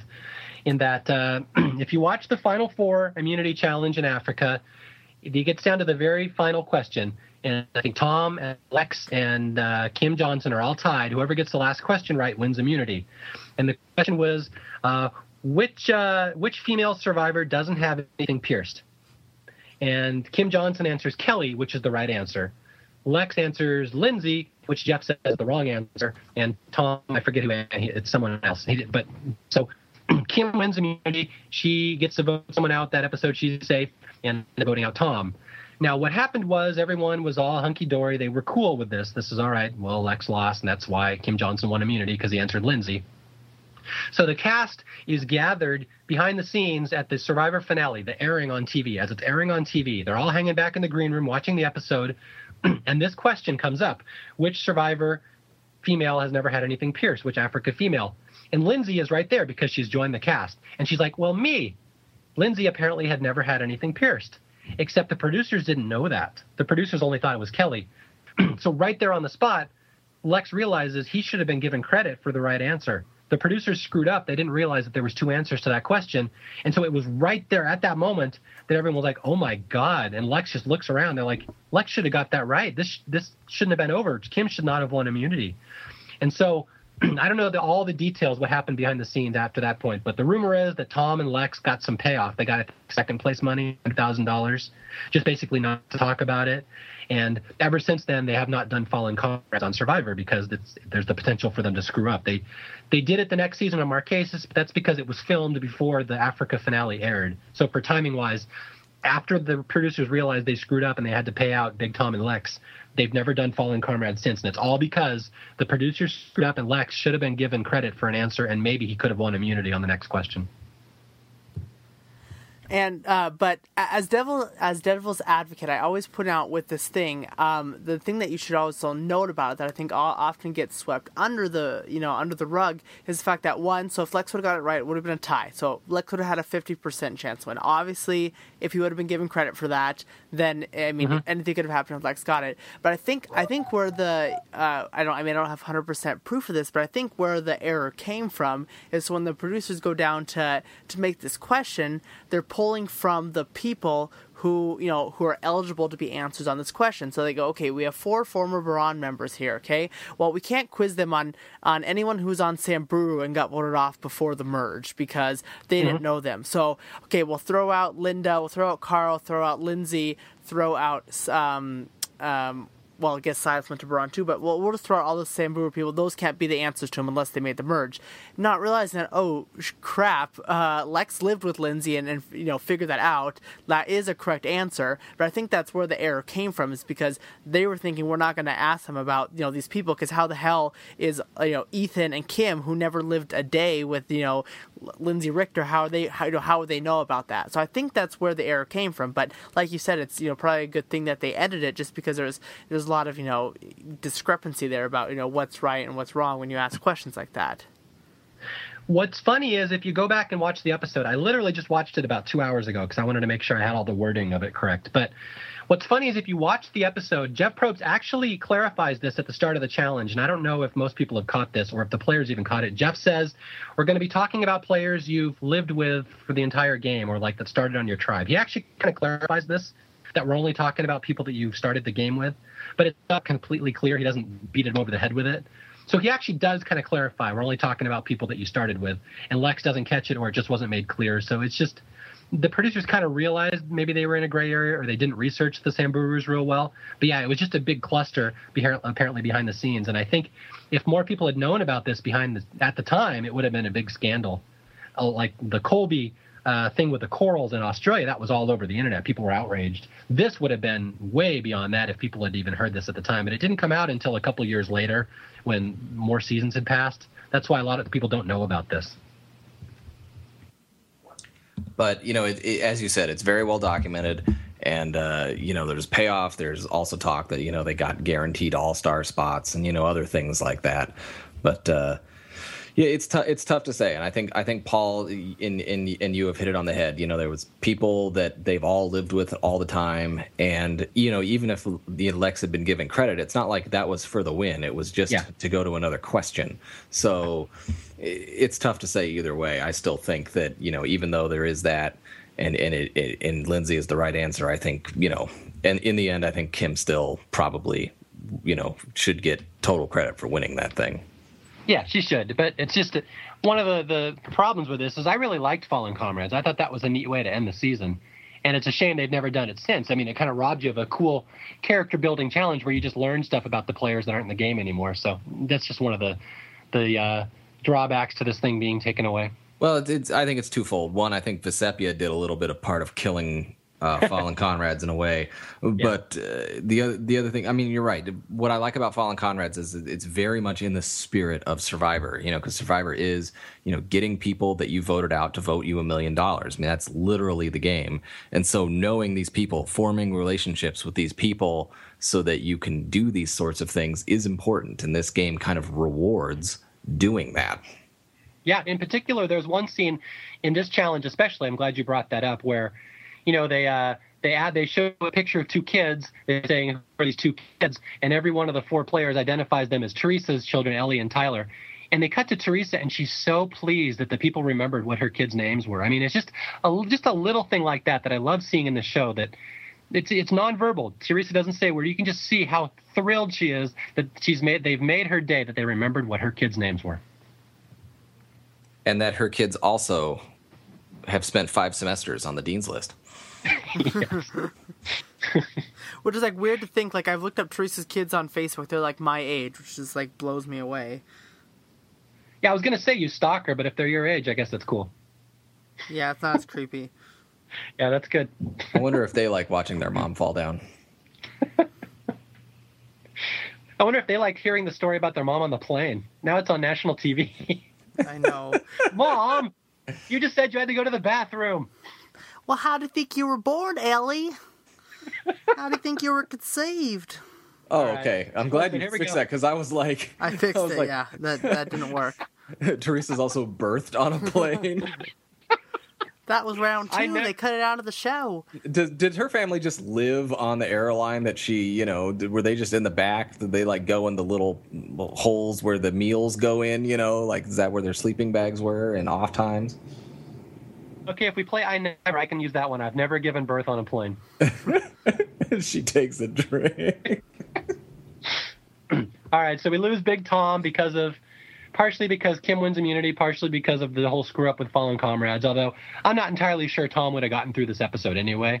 I mean, Lex was already kind of on his on his scent, and Lex and Tom, I think, were the big or Lex and Ethan were the two decision makers. So I'm not entirely sure Tom gets through this episode anyway, just because Kim is not really a threat to win immunity. So mm-hmm. it's they possible Tom would have been voted out at Final Four anyway. And they talked about how Tom is, you know, I mean, Lex has the whole "he's stupid like a fox," you know, and and and people like Tom, and Kim's talked about how people like Tom. I mean, you know, it's it's documented that people liked Tom at this point. Yeah. So you know, it, it's like, well, Lex, Tom, and Ethan would go to the end. I don't know. Yeah. In fact, the more I watch Africa, I was noticing this my last rewatch. Tom is really sharp. It's funny some of the stuff he comes up with. It's kind of hidden behind his accent and the words he uses. But like the philosophy and the thought process is really kind of sharp. He's a smart guy. He knows people really well. He gets what what how personal relationships work. And I remember in particular there's one scene where, you know, Lex is trying to get Brandon to join their side and so Tom's like, well, I can just go get Kelly or Kim Powers to join my side. And Tom's like, it's kind of like going to a dance. Like you dance with my girl, I can dance with yours. And I always like the thought process behind that. And he, people don't give Tom enough credit for that. He was a pretty sharp guy.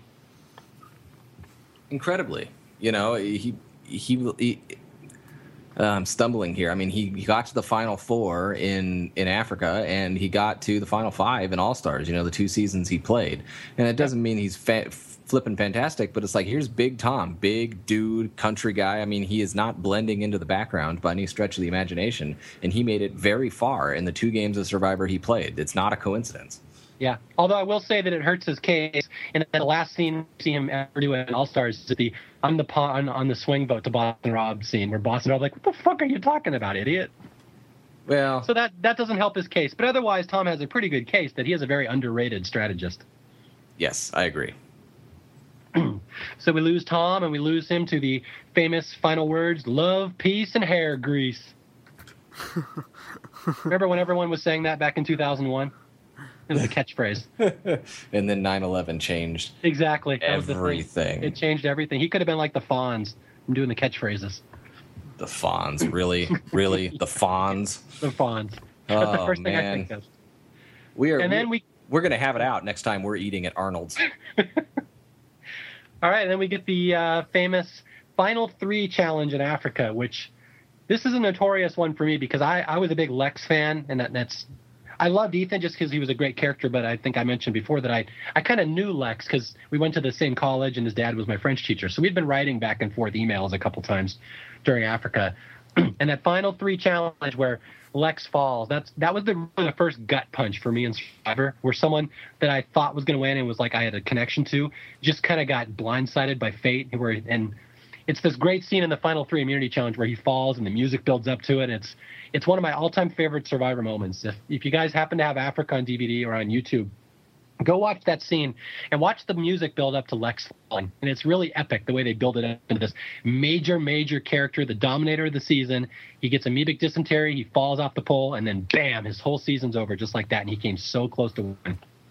The first memory we have of Le- Lexus is talking about, um, you know, you just don't belly up to the stream and start drinking the water because you're going to be puking and crapping your guts out. And then uh, he falls off the thing because he had to puke and crap his guts out.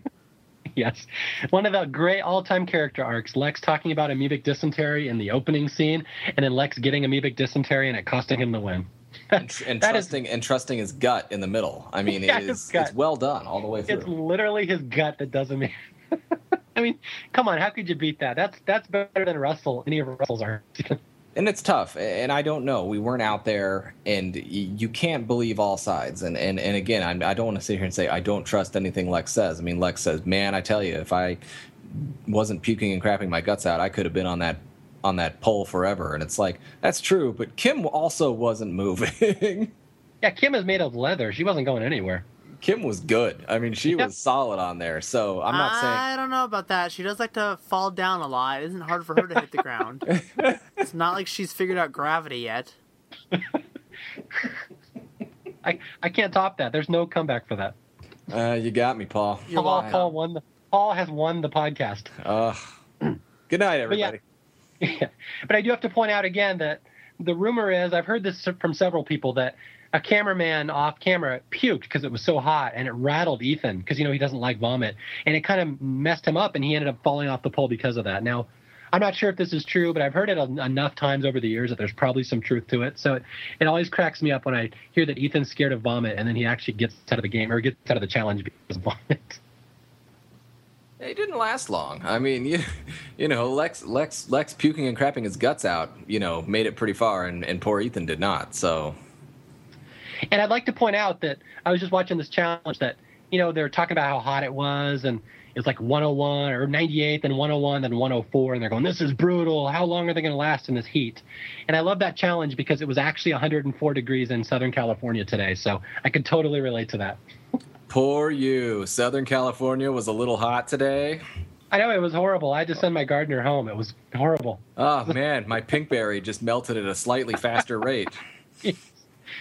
So anyway, um, one of the things I want, all kidding aside, one of the things I want to point out is the Africa challenge. Out of all the kind of the final endurance challenges, is one of my favorite because it's so epic.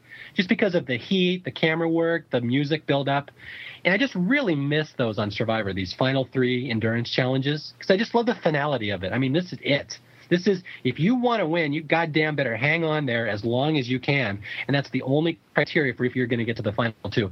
And I really think Survivor misses that. It's it's just this this moment of finality. This uh, you know this is for all the marbles, and it's so tense, and you don't have that anymore without that final endurance challenge. And I really really think the show misses that. Yeah, it takes the parlor game element out of it. You know, it's just more of like, here it is, million bucks. Do you want it? Yeah, and that's the thing. That's it's as simple as Survivor is. Get people, get, uh, get make friends with people, make bonds, get to know them, and just hang on for dear life when it counts. And that's that's really all that Survivor. That's as complicated as Survivor has ever been. And I, it just kills me that they took that away and that and that um, the, the flip side of that, that so many people don't even seem to care that it got taken away. So many people out there will argue that the final three is better, you know, because there's more people to vote for. But like, but you miss that crucial step of Survivor where you vote people out until you can't vote people out anymore. That's the only reason the jury exists because you can't vote people out anymore, and that's what I really think was lost when they went away from the final two. And it stands out so much when I watch Africa. Africa, it is so important that final challenge. It, it represents everything in the season. Yes, and Kim wins it, and poor Lex, he's gone. And she votes out now. Why? Now I know there's been a couple schools have thought why Kim voted out Lex. The way that I've always understood it is that Kim thought that Lex was more entitled, that Lex thought he deserved the final two, and Ethan was more humble, and Lex and Kim just wanted to reward the guy for being humble. I don't know if that's true, and that's just how I've always understood it. I'm sure there's other reasons, like maybe she thought Lex was more respected than Ethan, or maybe she just didn't like Lex. Who knows? I mean, I don't know. What have you guys heard? I don't know. My my take on it that I th- I, I do believe her when she like think th- didn't think she could really beat either of them, and I think she just you know she felt like she had to choose who you know who's gonna win it, and I think I think she probably just was a little closer to Ethan. You know, Lex went over to Samburu. Obviously, Lex caused a little bit of tension within the alliance. I think she just had a better bond with Ethan, and you know just had to pick Ethan over Lex. Yeah, again, and we can't overlook all those middle episodes or like the pre-merge episodes where Ethan was trying his best to save Kim. He was looking out for her. He's like, I want her here. She's trying her best. It's not her fault she fell. It's not her fault that Paul loves when she falls. So it's so you got to go back to that. Like Ethan probably had a really tight bond with her. He was kind of looking out for her, and then at the end she was kind of looking out for him. So that makes sense too. It's important. People don't think it's important. They just think move the pieces, eh, get to the end. But I, you know, here's Lex and Ethan, two strong people in this Boran alliance that you know Kim Johnson has been riding with, and I think Kim went with the person she liked better, and I think that there's something to be said for that. There is, and people like to talk crap about Lex and call him a hypocrite, but he had a quote earlier in the season about Brandon where, you know, Brandon saved his skin when the Kelly vote, and Lex has a confessional later or uh, something where he's talking like, if it comes down later in the game where I'm trying to help Frank or I have to help Brandon, like I'm going to help the guy who helped me first, like I owe him. And I think there's a lot in those words that comes back here with, with Ethan and Kim. Like, if Kim can help either one of them get to the final two, she's going to help the one who helped her, and that was Ethan. He was looking out for her. Like, why wouldn't she help him? That's just how it works. Yeah, I'm with you. I I, Yeah. I think, you know, everyone always looks at you know, it, Lex is such a, a a powerful force, and as you said earlier, a very large portion of this game was Lex's game, and so people look at that and they say, ah, you know, he so close, you know, that third place person that just kind of, you know, blah blah blah. And it's like you know lex did lose it. He did do some things wrong. And a lot of that was he didn't ingratiate himself to some of the members. I mean he had friction with tom and i think he had friction a little bit with uh, kim johnson. And then she had the power to vote who she wanted at the end and she didn't choose him It's true. Yeah, I mean, people say, well, the best player always got voted out at final three. I'm like, you know, you got to last 39 days to win. Lex was good enough to get to 38, but he he just didn't have that uh the connection with the people to get to 39. So, yeah, it sucked that he lost, but I mean, shit happens. That's the way it goes. Survivor, you can't be the best player for 38 days and win all the time. It just happens sometimes. Yeah, and then let's let's get into this final tribal. So like Kim Kim Johnson takes Ethan. We we get to the end. Hooray, Leather Kim, and hooray, Soccer Ethan. And we get to the mm-hmm. final tribal council. It's a bizarre one. I mean, you know, the, the, it's not like you know lots of finger pointing and you know huge emotions going down. But I mean, it's some weird questions and some really weird answers by both hmm. people. You just gotta love Kim answering all the questions. She just like, f- for being a smart woman, she really could have, you know, catered her answers to the correct person asking. Like, do we think Frank wants to hear the top five things you need to win this game include love, flexibility, and understanding? Yeah. Thoughtfulness was one, oh, right? thoughtful. I, I forgot about thoughtfulness. That's also a big one. And the fifth one is hippo, I think. It- yeah, it's. It- Go ahead. No, I don't know, but I don't have much to say about the final tribal council because it was so obvious what was going to happen. So it didn't really matter what the answers were. I mean, Ethan could have won seven nothing, honestly, if he'd He- done a little better. Yeah, Ethan does not have a great final tribal council, and I don't think Kim Johnson has like the worst tribal council. She certainly doesn't have a good one. Let's let, let's put it that way. But Yeah. you know, i- i- for is is yeah, Paul's right. For as smart as Kim Johnson is, she has some really really dumb answers. You know, and then and then here's Ethan. The two things Ethan does, and one of them is defensible when you think about it, but the other one shows you know just how starving and stupid he was at this point too. The defensible one is Brandon asks him a question of you know which ones he'd like to see in the final two and you know and, and ethan's like well not you and Yeah. you know oh, brandon votes for kim and he says so he was like you dissed me on my own question. But it's like i don't think brandon was super liked by everyone else so i think he just solidified more votes you know sacrifice one for the majority. So possible, yeah. that's possible. I don't know. I don't want to get too into it. It's not really a, a big deal. But then the other one is again this is the infamous kelly question she says pick a number between one and a thousand. And she was trying to go with this the graduate joke with the room 558 for mrs robinson. It's it's a dumb premise. I i, I follow it and i still think it's dumb or 568 sorry. But this is the thing. She says pick a number between one and a thousand. Stupid thing number one. Kim johnson says 3 mm-hmm. but here's the thing. Anyone that's taken a, a e- e- economics 101 someone says three from one Pick in a four. thousand you pick the next pick pick four for fuck's sake pick four and ethan says like 888, or- yeah. oh my god ethan that's even Well, dumber it's too bad uh, Kelly Goldsmith wasn't holding up four fingers like in sign language, and he thought it was B or something like that. that's good Yeah. Oh, and then there's also the great, you know, uh, uh, Kim not catching that Tom is making a joke about the hyena licking its ass after eating the mush, and she gives this big serious answer that, you know, when when you're out in the wilderness like the, like we are, I mean, taste is one of the things, the first things that goes out the window. So I think it was just an animal instinct that you know the hyena had to clear his rear. He just cleaned his rear end. yes. Yeah, that was part of. I mean, you didn't really see a lot of the behind the scenes stuff. Why Tom and Kim didn't like each other. Although I've always suspected they just didn't. I think they just hated each other.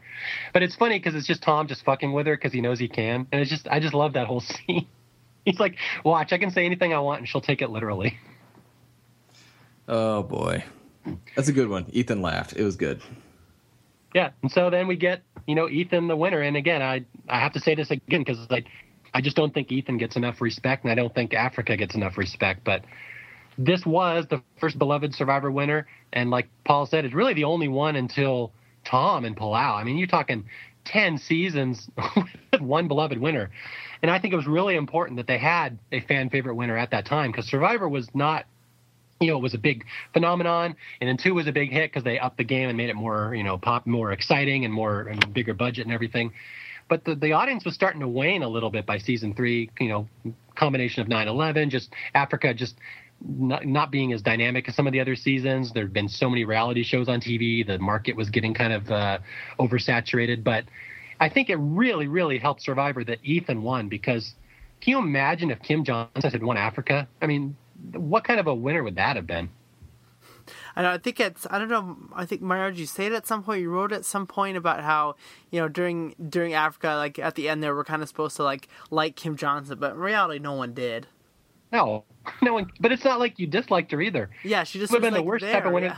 Yeah, you can hear. She's like She- she's like she's like your nice like you know aunt, maybe great aunt that comes to the functions and she always gives you money and she's nice, but you talk to her and you're like, hey, you're nice, but I don't like hate you, I don't love you, like you're just there, you're you're Kim Johnson. she just was And if she hadn't finished in second place, you wouldn't even remember her. Yeah, exactly. Like you'd think of the other 15 players, and you'd be like, who else? Who was the other Boran? I don't remember. like that. That's what would have been her legacy. So, a yeah, Ethan winning was great because everyone loved him. But like, think of the alternative. I mean, Lex winning would have been. Uh, it would have been uh, controversial because a lot of people disliked him, but you would have understood why he won. Kim, you wouldn't even understood why she won. Well, do you think that we could say that Mother Africa's will was done here? I think Mother Africa's will was done in this case. It was a good season. Uh, I think so too. Yeah, I mean, Africa for years people would say oh, all the all the early seasons were great, but Africa sucked, which is totally. I think that's a horrible statement. I've loved Africa. I think there's just as much good about it as there is about Borneo and Australia, just maybe in a different way. With Africa, I would say that the love I have for it is more the, the scenery, the setting, just because it was unique. It was different. It wasn't on an island like the first two, or it wasn't by the water or anything. So I mean, it was unique in that sense. I don't think it was as over the top or as fun as Australia. It wasn't as new as Borneo, but there was some really neat stuff, in particular with the reward scenes, the the players in particular. You got Ethan. Uh, I mean, there'd never been a winner beloved before. I, I think Africa really got a, a bum deal from the fans for many years, and I'm glad that it's kind of come around that people start to like it a little more now. Although Mother Africa does kind of go out like a lamb because Jeff says he's going to go tally the votes, and when he comes back with the urn, they're magically on a soundstage. We didn't even get a fun helicopter shot in. They just, you know, switched it up on us.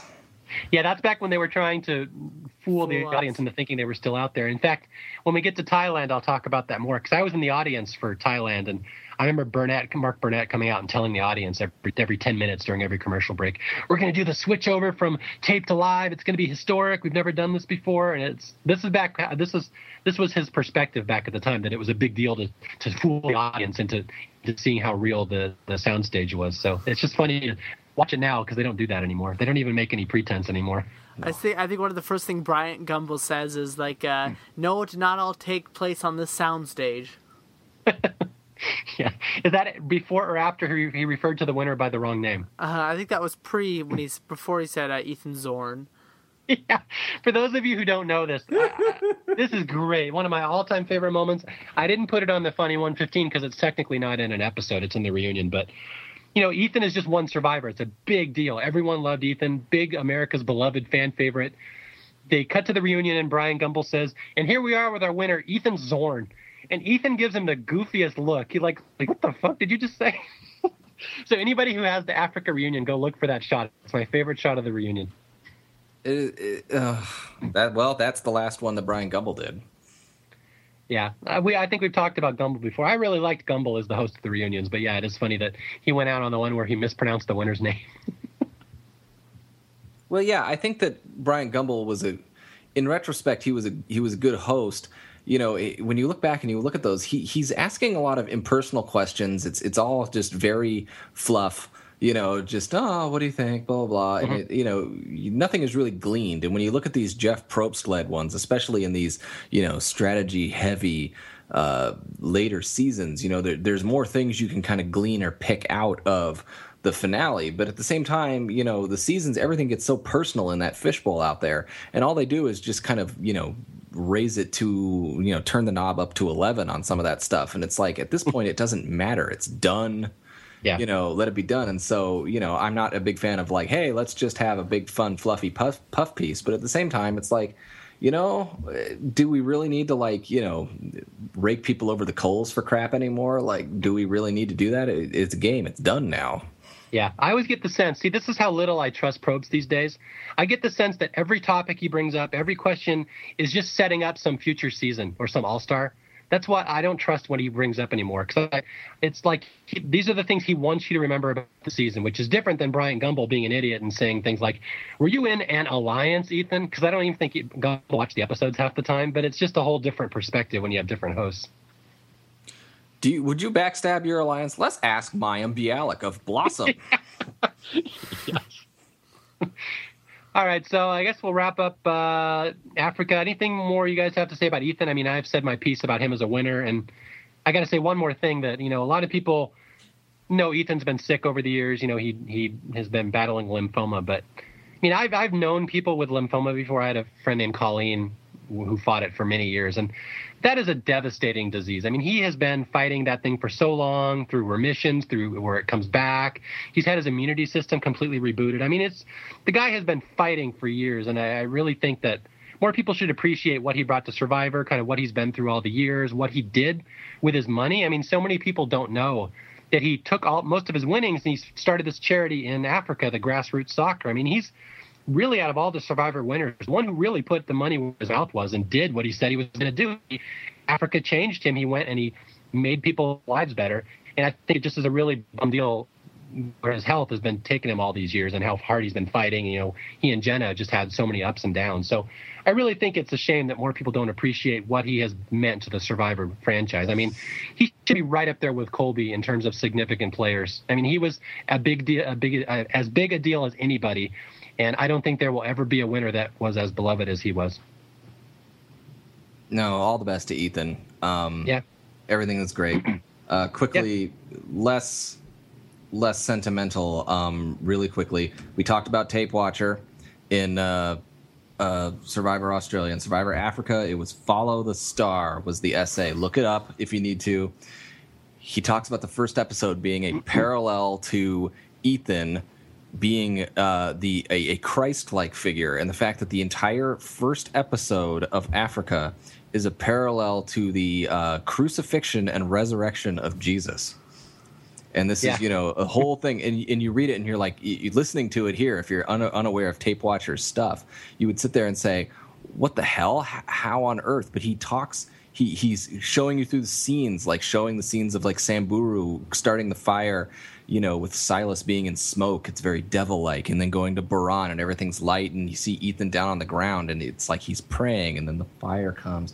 And it's this whole, you know, uh, parallel. And then, you know, the, the, the first challenge that we talked about with everyone falling, Ethan getting so thrashed around. They talk about how, like, the camera scenes on the cart that Boran was pushing was more like cross like. So Ethan is bearing the cross and, you know, he falls and, you know, it, it's really weird. Like, you got to go and read it. But you know, he goes through this whole thing and basically says that Ethan was portrayed as this Christ-like figure, and there was a six-pointed star, like they had the sun coming down, and then the the rays would come down in six-pointed bursts, and it was kind of doing that Star of David kind of thing. You know, Ethan is the guy, and when anything good happened in in his his you know tape watchers always like find a pattern in the first episode and then see it go through the merge. And his whole thing was that six pointed star. And you know every time it would show up it'd show up around ethan and Boran and that would show that they're they're on the right path they're on the right way. And he said watching the first episode and all the first seven episodes from that up into the merge i predict ethan's going to win survivor and he's going to win it by more than a four to three vote. Wow. And he was right on right on yeah, the I got, I got to say, I've never been big into the editing analysis, and that's partially because I was a big fan of avoiding spoilers. I didn't like people telling me what was going to happen on Survivor. So I really wasn't part of that whole editing analysis stuff at the time. But Jay is absolutely right. On the on the message board, Survivor Sucks, other boards, they had this guy named Tape Watcher. He came up with the uh, the dog who didn't bark for Tina, where he basically predicted her win. And he did the same thing with Ethan. It was called Follow the Star. And I'm not really familiar with it because I was trying to stay away from it at the time. But Jay is absolutely right. If you want a, a fascinating read into Survivor history, go to Survivor Sucks or just go onto any Survivor board or just Google, just search Tape Watcher in one, one word, Tape Watcher, and Follow the Star. This his whole little analysis that he was writing as Africa was airing about Ethan is going to win. And it was just absolutely astounding. And he never did one after Africa, did nope. he? He didn't. Yeah, he. Yeah, Tape Watcher did the one for Tina. He did the one for Ethan. He predicted them with dead certainty, right down to the final vote almost, and then he basically disappeared. Correct? Yes, correct. He he did get one hmm. thing wrong. He talked about how he predicted that Ethan would win. He predicted that Ethan would win by more than four to three, and Ethan's win five to two up to this point is the most lopsided victory we've had on Survivor. Yep. So he was like, Ethan's going to win. He's going to win by more than four to three, and he thought that Kelly would play like a very pivotal role is not right because I think Kelly did play a pivotal role, her vote and blah blah blah. But he he thought that Kelly would be with Ethan, kind of helping him through there. He kind of thought that way, and that didn't turn out to be true. Um, because she was voted out uh, fairly early after the merge, but yeah. you know, he, you know, he didn't get everything quite right, but he got the main stuff. Ethan will win, and Ethan will win by more than four to three, and it was it's correct. And you look back now, and it's a fascinating read. This is the guy he just predicted it Maybe he was an editor. I don't know. He did it for Tina. He did it for Ethan. We're not going to bring Tape Watcher up ever again after this podcast because he didn't come back. And you know, all you know, now we've got Edgic and everything else going on, and they're less accurate than Tape Tape Watcher. Mm-hmm. Yep, no, that's a good point. This is this is an important thing to mention when you talk about Africa. That the spoiler community was kind of in its infancy, and the tape watcher thing was a really big deal at the time. And just from my personal point of view, I avoided it because he was so good at it. I considered it like a spoiler, yeah. and I still kind of avoid editing analysis for that very reason. I don't want to know what's going to happen. I just kind of watch it as a uh, bright shiny lights. Let's see what's happening. Like I don't like following the edgic or the the analysis, but yeah, this was a big deal, and it's it's. I'm glad you brought it up. Thinking is for nerds. Exactly. I don't like thinking. Yeah. I like the bright colors. That's right. I'm with. I like when old people fall down. That's didn't what I like. I didn't know you were an elementary student in Montana. So uh, we don't have a lot of time, maybe 10 more minutes or so, but any uh, reader questions? I know you guys have been co- co- collecting reader questions on the internet. Anything listeners want to know that we didn't get into about Africa? um, you know, a lot of the reader questions that came in, thank you for everyone that bringing in. A lot of it is talking about stuff that we sort of covered. Just, you know, would Lex have won if we get into a final two? Um, you know, did Lex play the best game? Um, you know, a lot of people want to talk about like why Kelly Goldsmith is so lauded in certain places, especially on Survivor Sucks, your stomping ground. Want to opine on that at all? Yeah, i I got a lot to say about this one. You know, I was writing about Survivor for years, and I used to write weekly columns. I'd write these fiction stories, these all star stories. And one of the things I noticed around this time, you know, Colleen was very well liked, Elizabeth was very well liked, but Kelly Goldsmith blew them away in terms of like Survivor Sucks and internet fan base. Man, did they love Kelly. And I did not understand it at the time because I'm like, she was kind of a fun character, but she wasn't really significant. She didn't really do much. She had a couple good sound bites, but Clarence had good sound bites. I mean, but the audience for Kelly Goldsmith was huge. And to this day, I will say I've never got more hate mail than when I voted Kelly Goldsmith off in my Alaska story. I think I had her off third or fourth or something like that. She's one of the early boots. And man, did people, I mean, they were threatening to boycott me, that I was bullshit, I was an idiot. I'm like, look, I voted off a minor character in a story. What's the big deal? But yeah, people love Kelly Goldsmith to the point that she might have been voted the most popular Survivor character on Survivor Sucks around 2002, 2003. And like, why? And the only thing I can kind of guess on that is that she's bitchy. She loves just being snarky and pointing out people being hypocrites and stuff. And a lot of people on the internet are kind of like that too. It's kind of a, just a snarky medium. And I think she was just kind of ahead of her time with the internet fan base that they saw one of their own. And she was the one pointing out that Lex was a hypocrite. She was pointing out people were idiots. And she just kind of sit back and lob missiles behind the scenes. And that's really what people do on Survivor Sucks. So I got to think people just kind of saw her as a suckster. She was like the people at home. She wasn't Golden Boy Colby or one of these, you know, people like, uh, like uh, I'm trying to think like Elizabeth, who's America's sweetheart. She was just kind of snarky behind the scenes. So that's all I can I can guess at the time. And yeah, the the hatred towards Lex for voting her out was just ridiculous. How venomous people were towards towards him.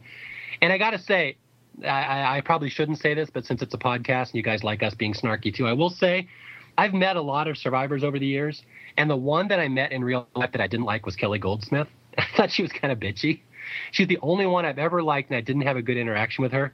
And the reason why is I saw her at the uh, the Thailand finale. I was going in the with Merch Jaffer. The two of us were kind of going in to the, the the fan entrance, the media entrance, and Kelly was walking around there with Kim Powers, and Kelly was just bitching back and forth that she had to go in with the public, and she didn't want to be seen as the as a normal person, and she's like, "We're celebrities, we don't, we should get a red carpet." And so Merch and I asked, "Well, you want to come in with us? We're writers," and they're like, "No, we're the celebrities. We call our own door and stuff." I just thought it, it, rubbed me the wrong way. She's the only survivor in real life I've ever met that I kind of had that kind of experience with, and I, it still baffles me to this day that she is so beloved. I'll leave it at that. Okay, good Yeah. stuff. So there you go. There's your behind the scenes story. But yeah, she is incredibly popular on Sucks. She has always been. If she ever were to show up on Sucks, which I don't think she would, but she would just be, you know, people would swarm her as a returning conquering hero. Even though I think now she's like a college professor somewhere in at Northwestern, Paul said. So I think she could care less about Survivor. Yeah, and apparently she doesn't watch Survivor anymore. And um, yeah, she, I don't know what she's doing now uh, beyond that, but So, Yeah. peop so people on sucks like people that are their own. So so so they like John Cochran, right? we'll get to that when we get there. Ooh, okay. Um, I guess the the other thing to bring up really quickly, and it deals partly with the uh, Fallen Comrades challenge, but it's mainly with Lex. You know, if Lex goes home, let's say Lex even you know gets voted out, you know, at the Kelly Goldsmith vote and stuff like that. Does Lex still make All Stars? Does Tom make All Stars? Like I know that All Stars talk is you know several seasons away, but you know our All Stars from Africa are Lex, Tom, and Ethan. And uh, do you think they make it anyway? no, I don't think so because the show would have been edited differently if Lex goes there. Yeah. It wouldn't have been the Lex story anymore. Yeah, it would have been the Ethan story. All I don't know. Who knows? But yeah, it's if he goes that early, the way the show was edited back then, he wouldn't have even been a significant character.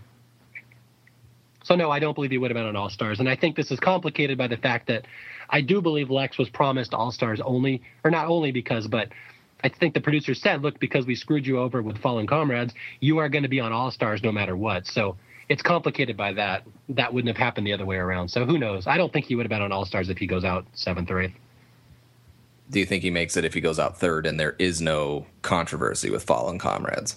Yes, because he, it was his season. A lot of people to this day still think it was Lex's season to lose.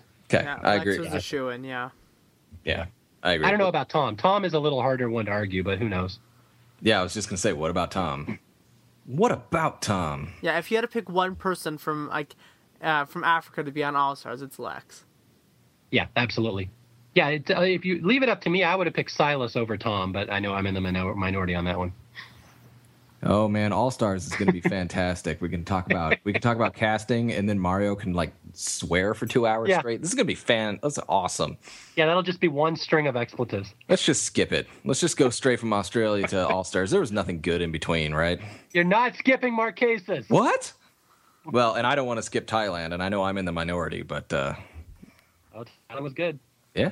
Anyway, no, it's good stuff. And uh, the the reader questions, uh, uh, you know, were centered around some stuff we covered, but uh, lots of good stuff. And uh, thank you for uh, submitting.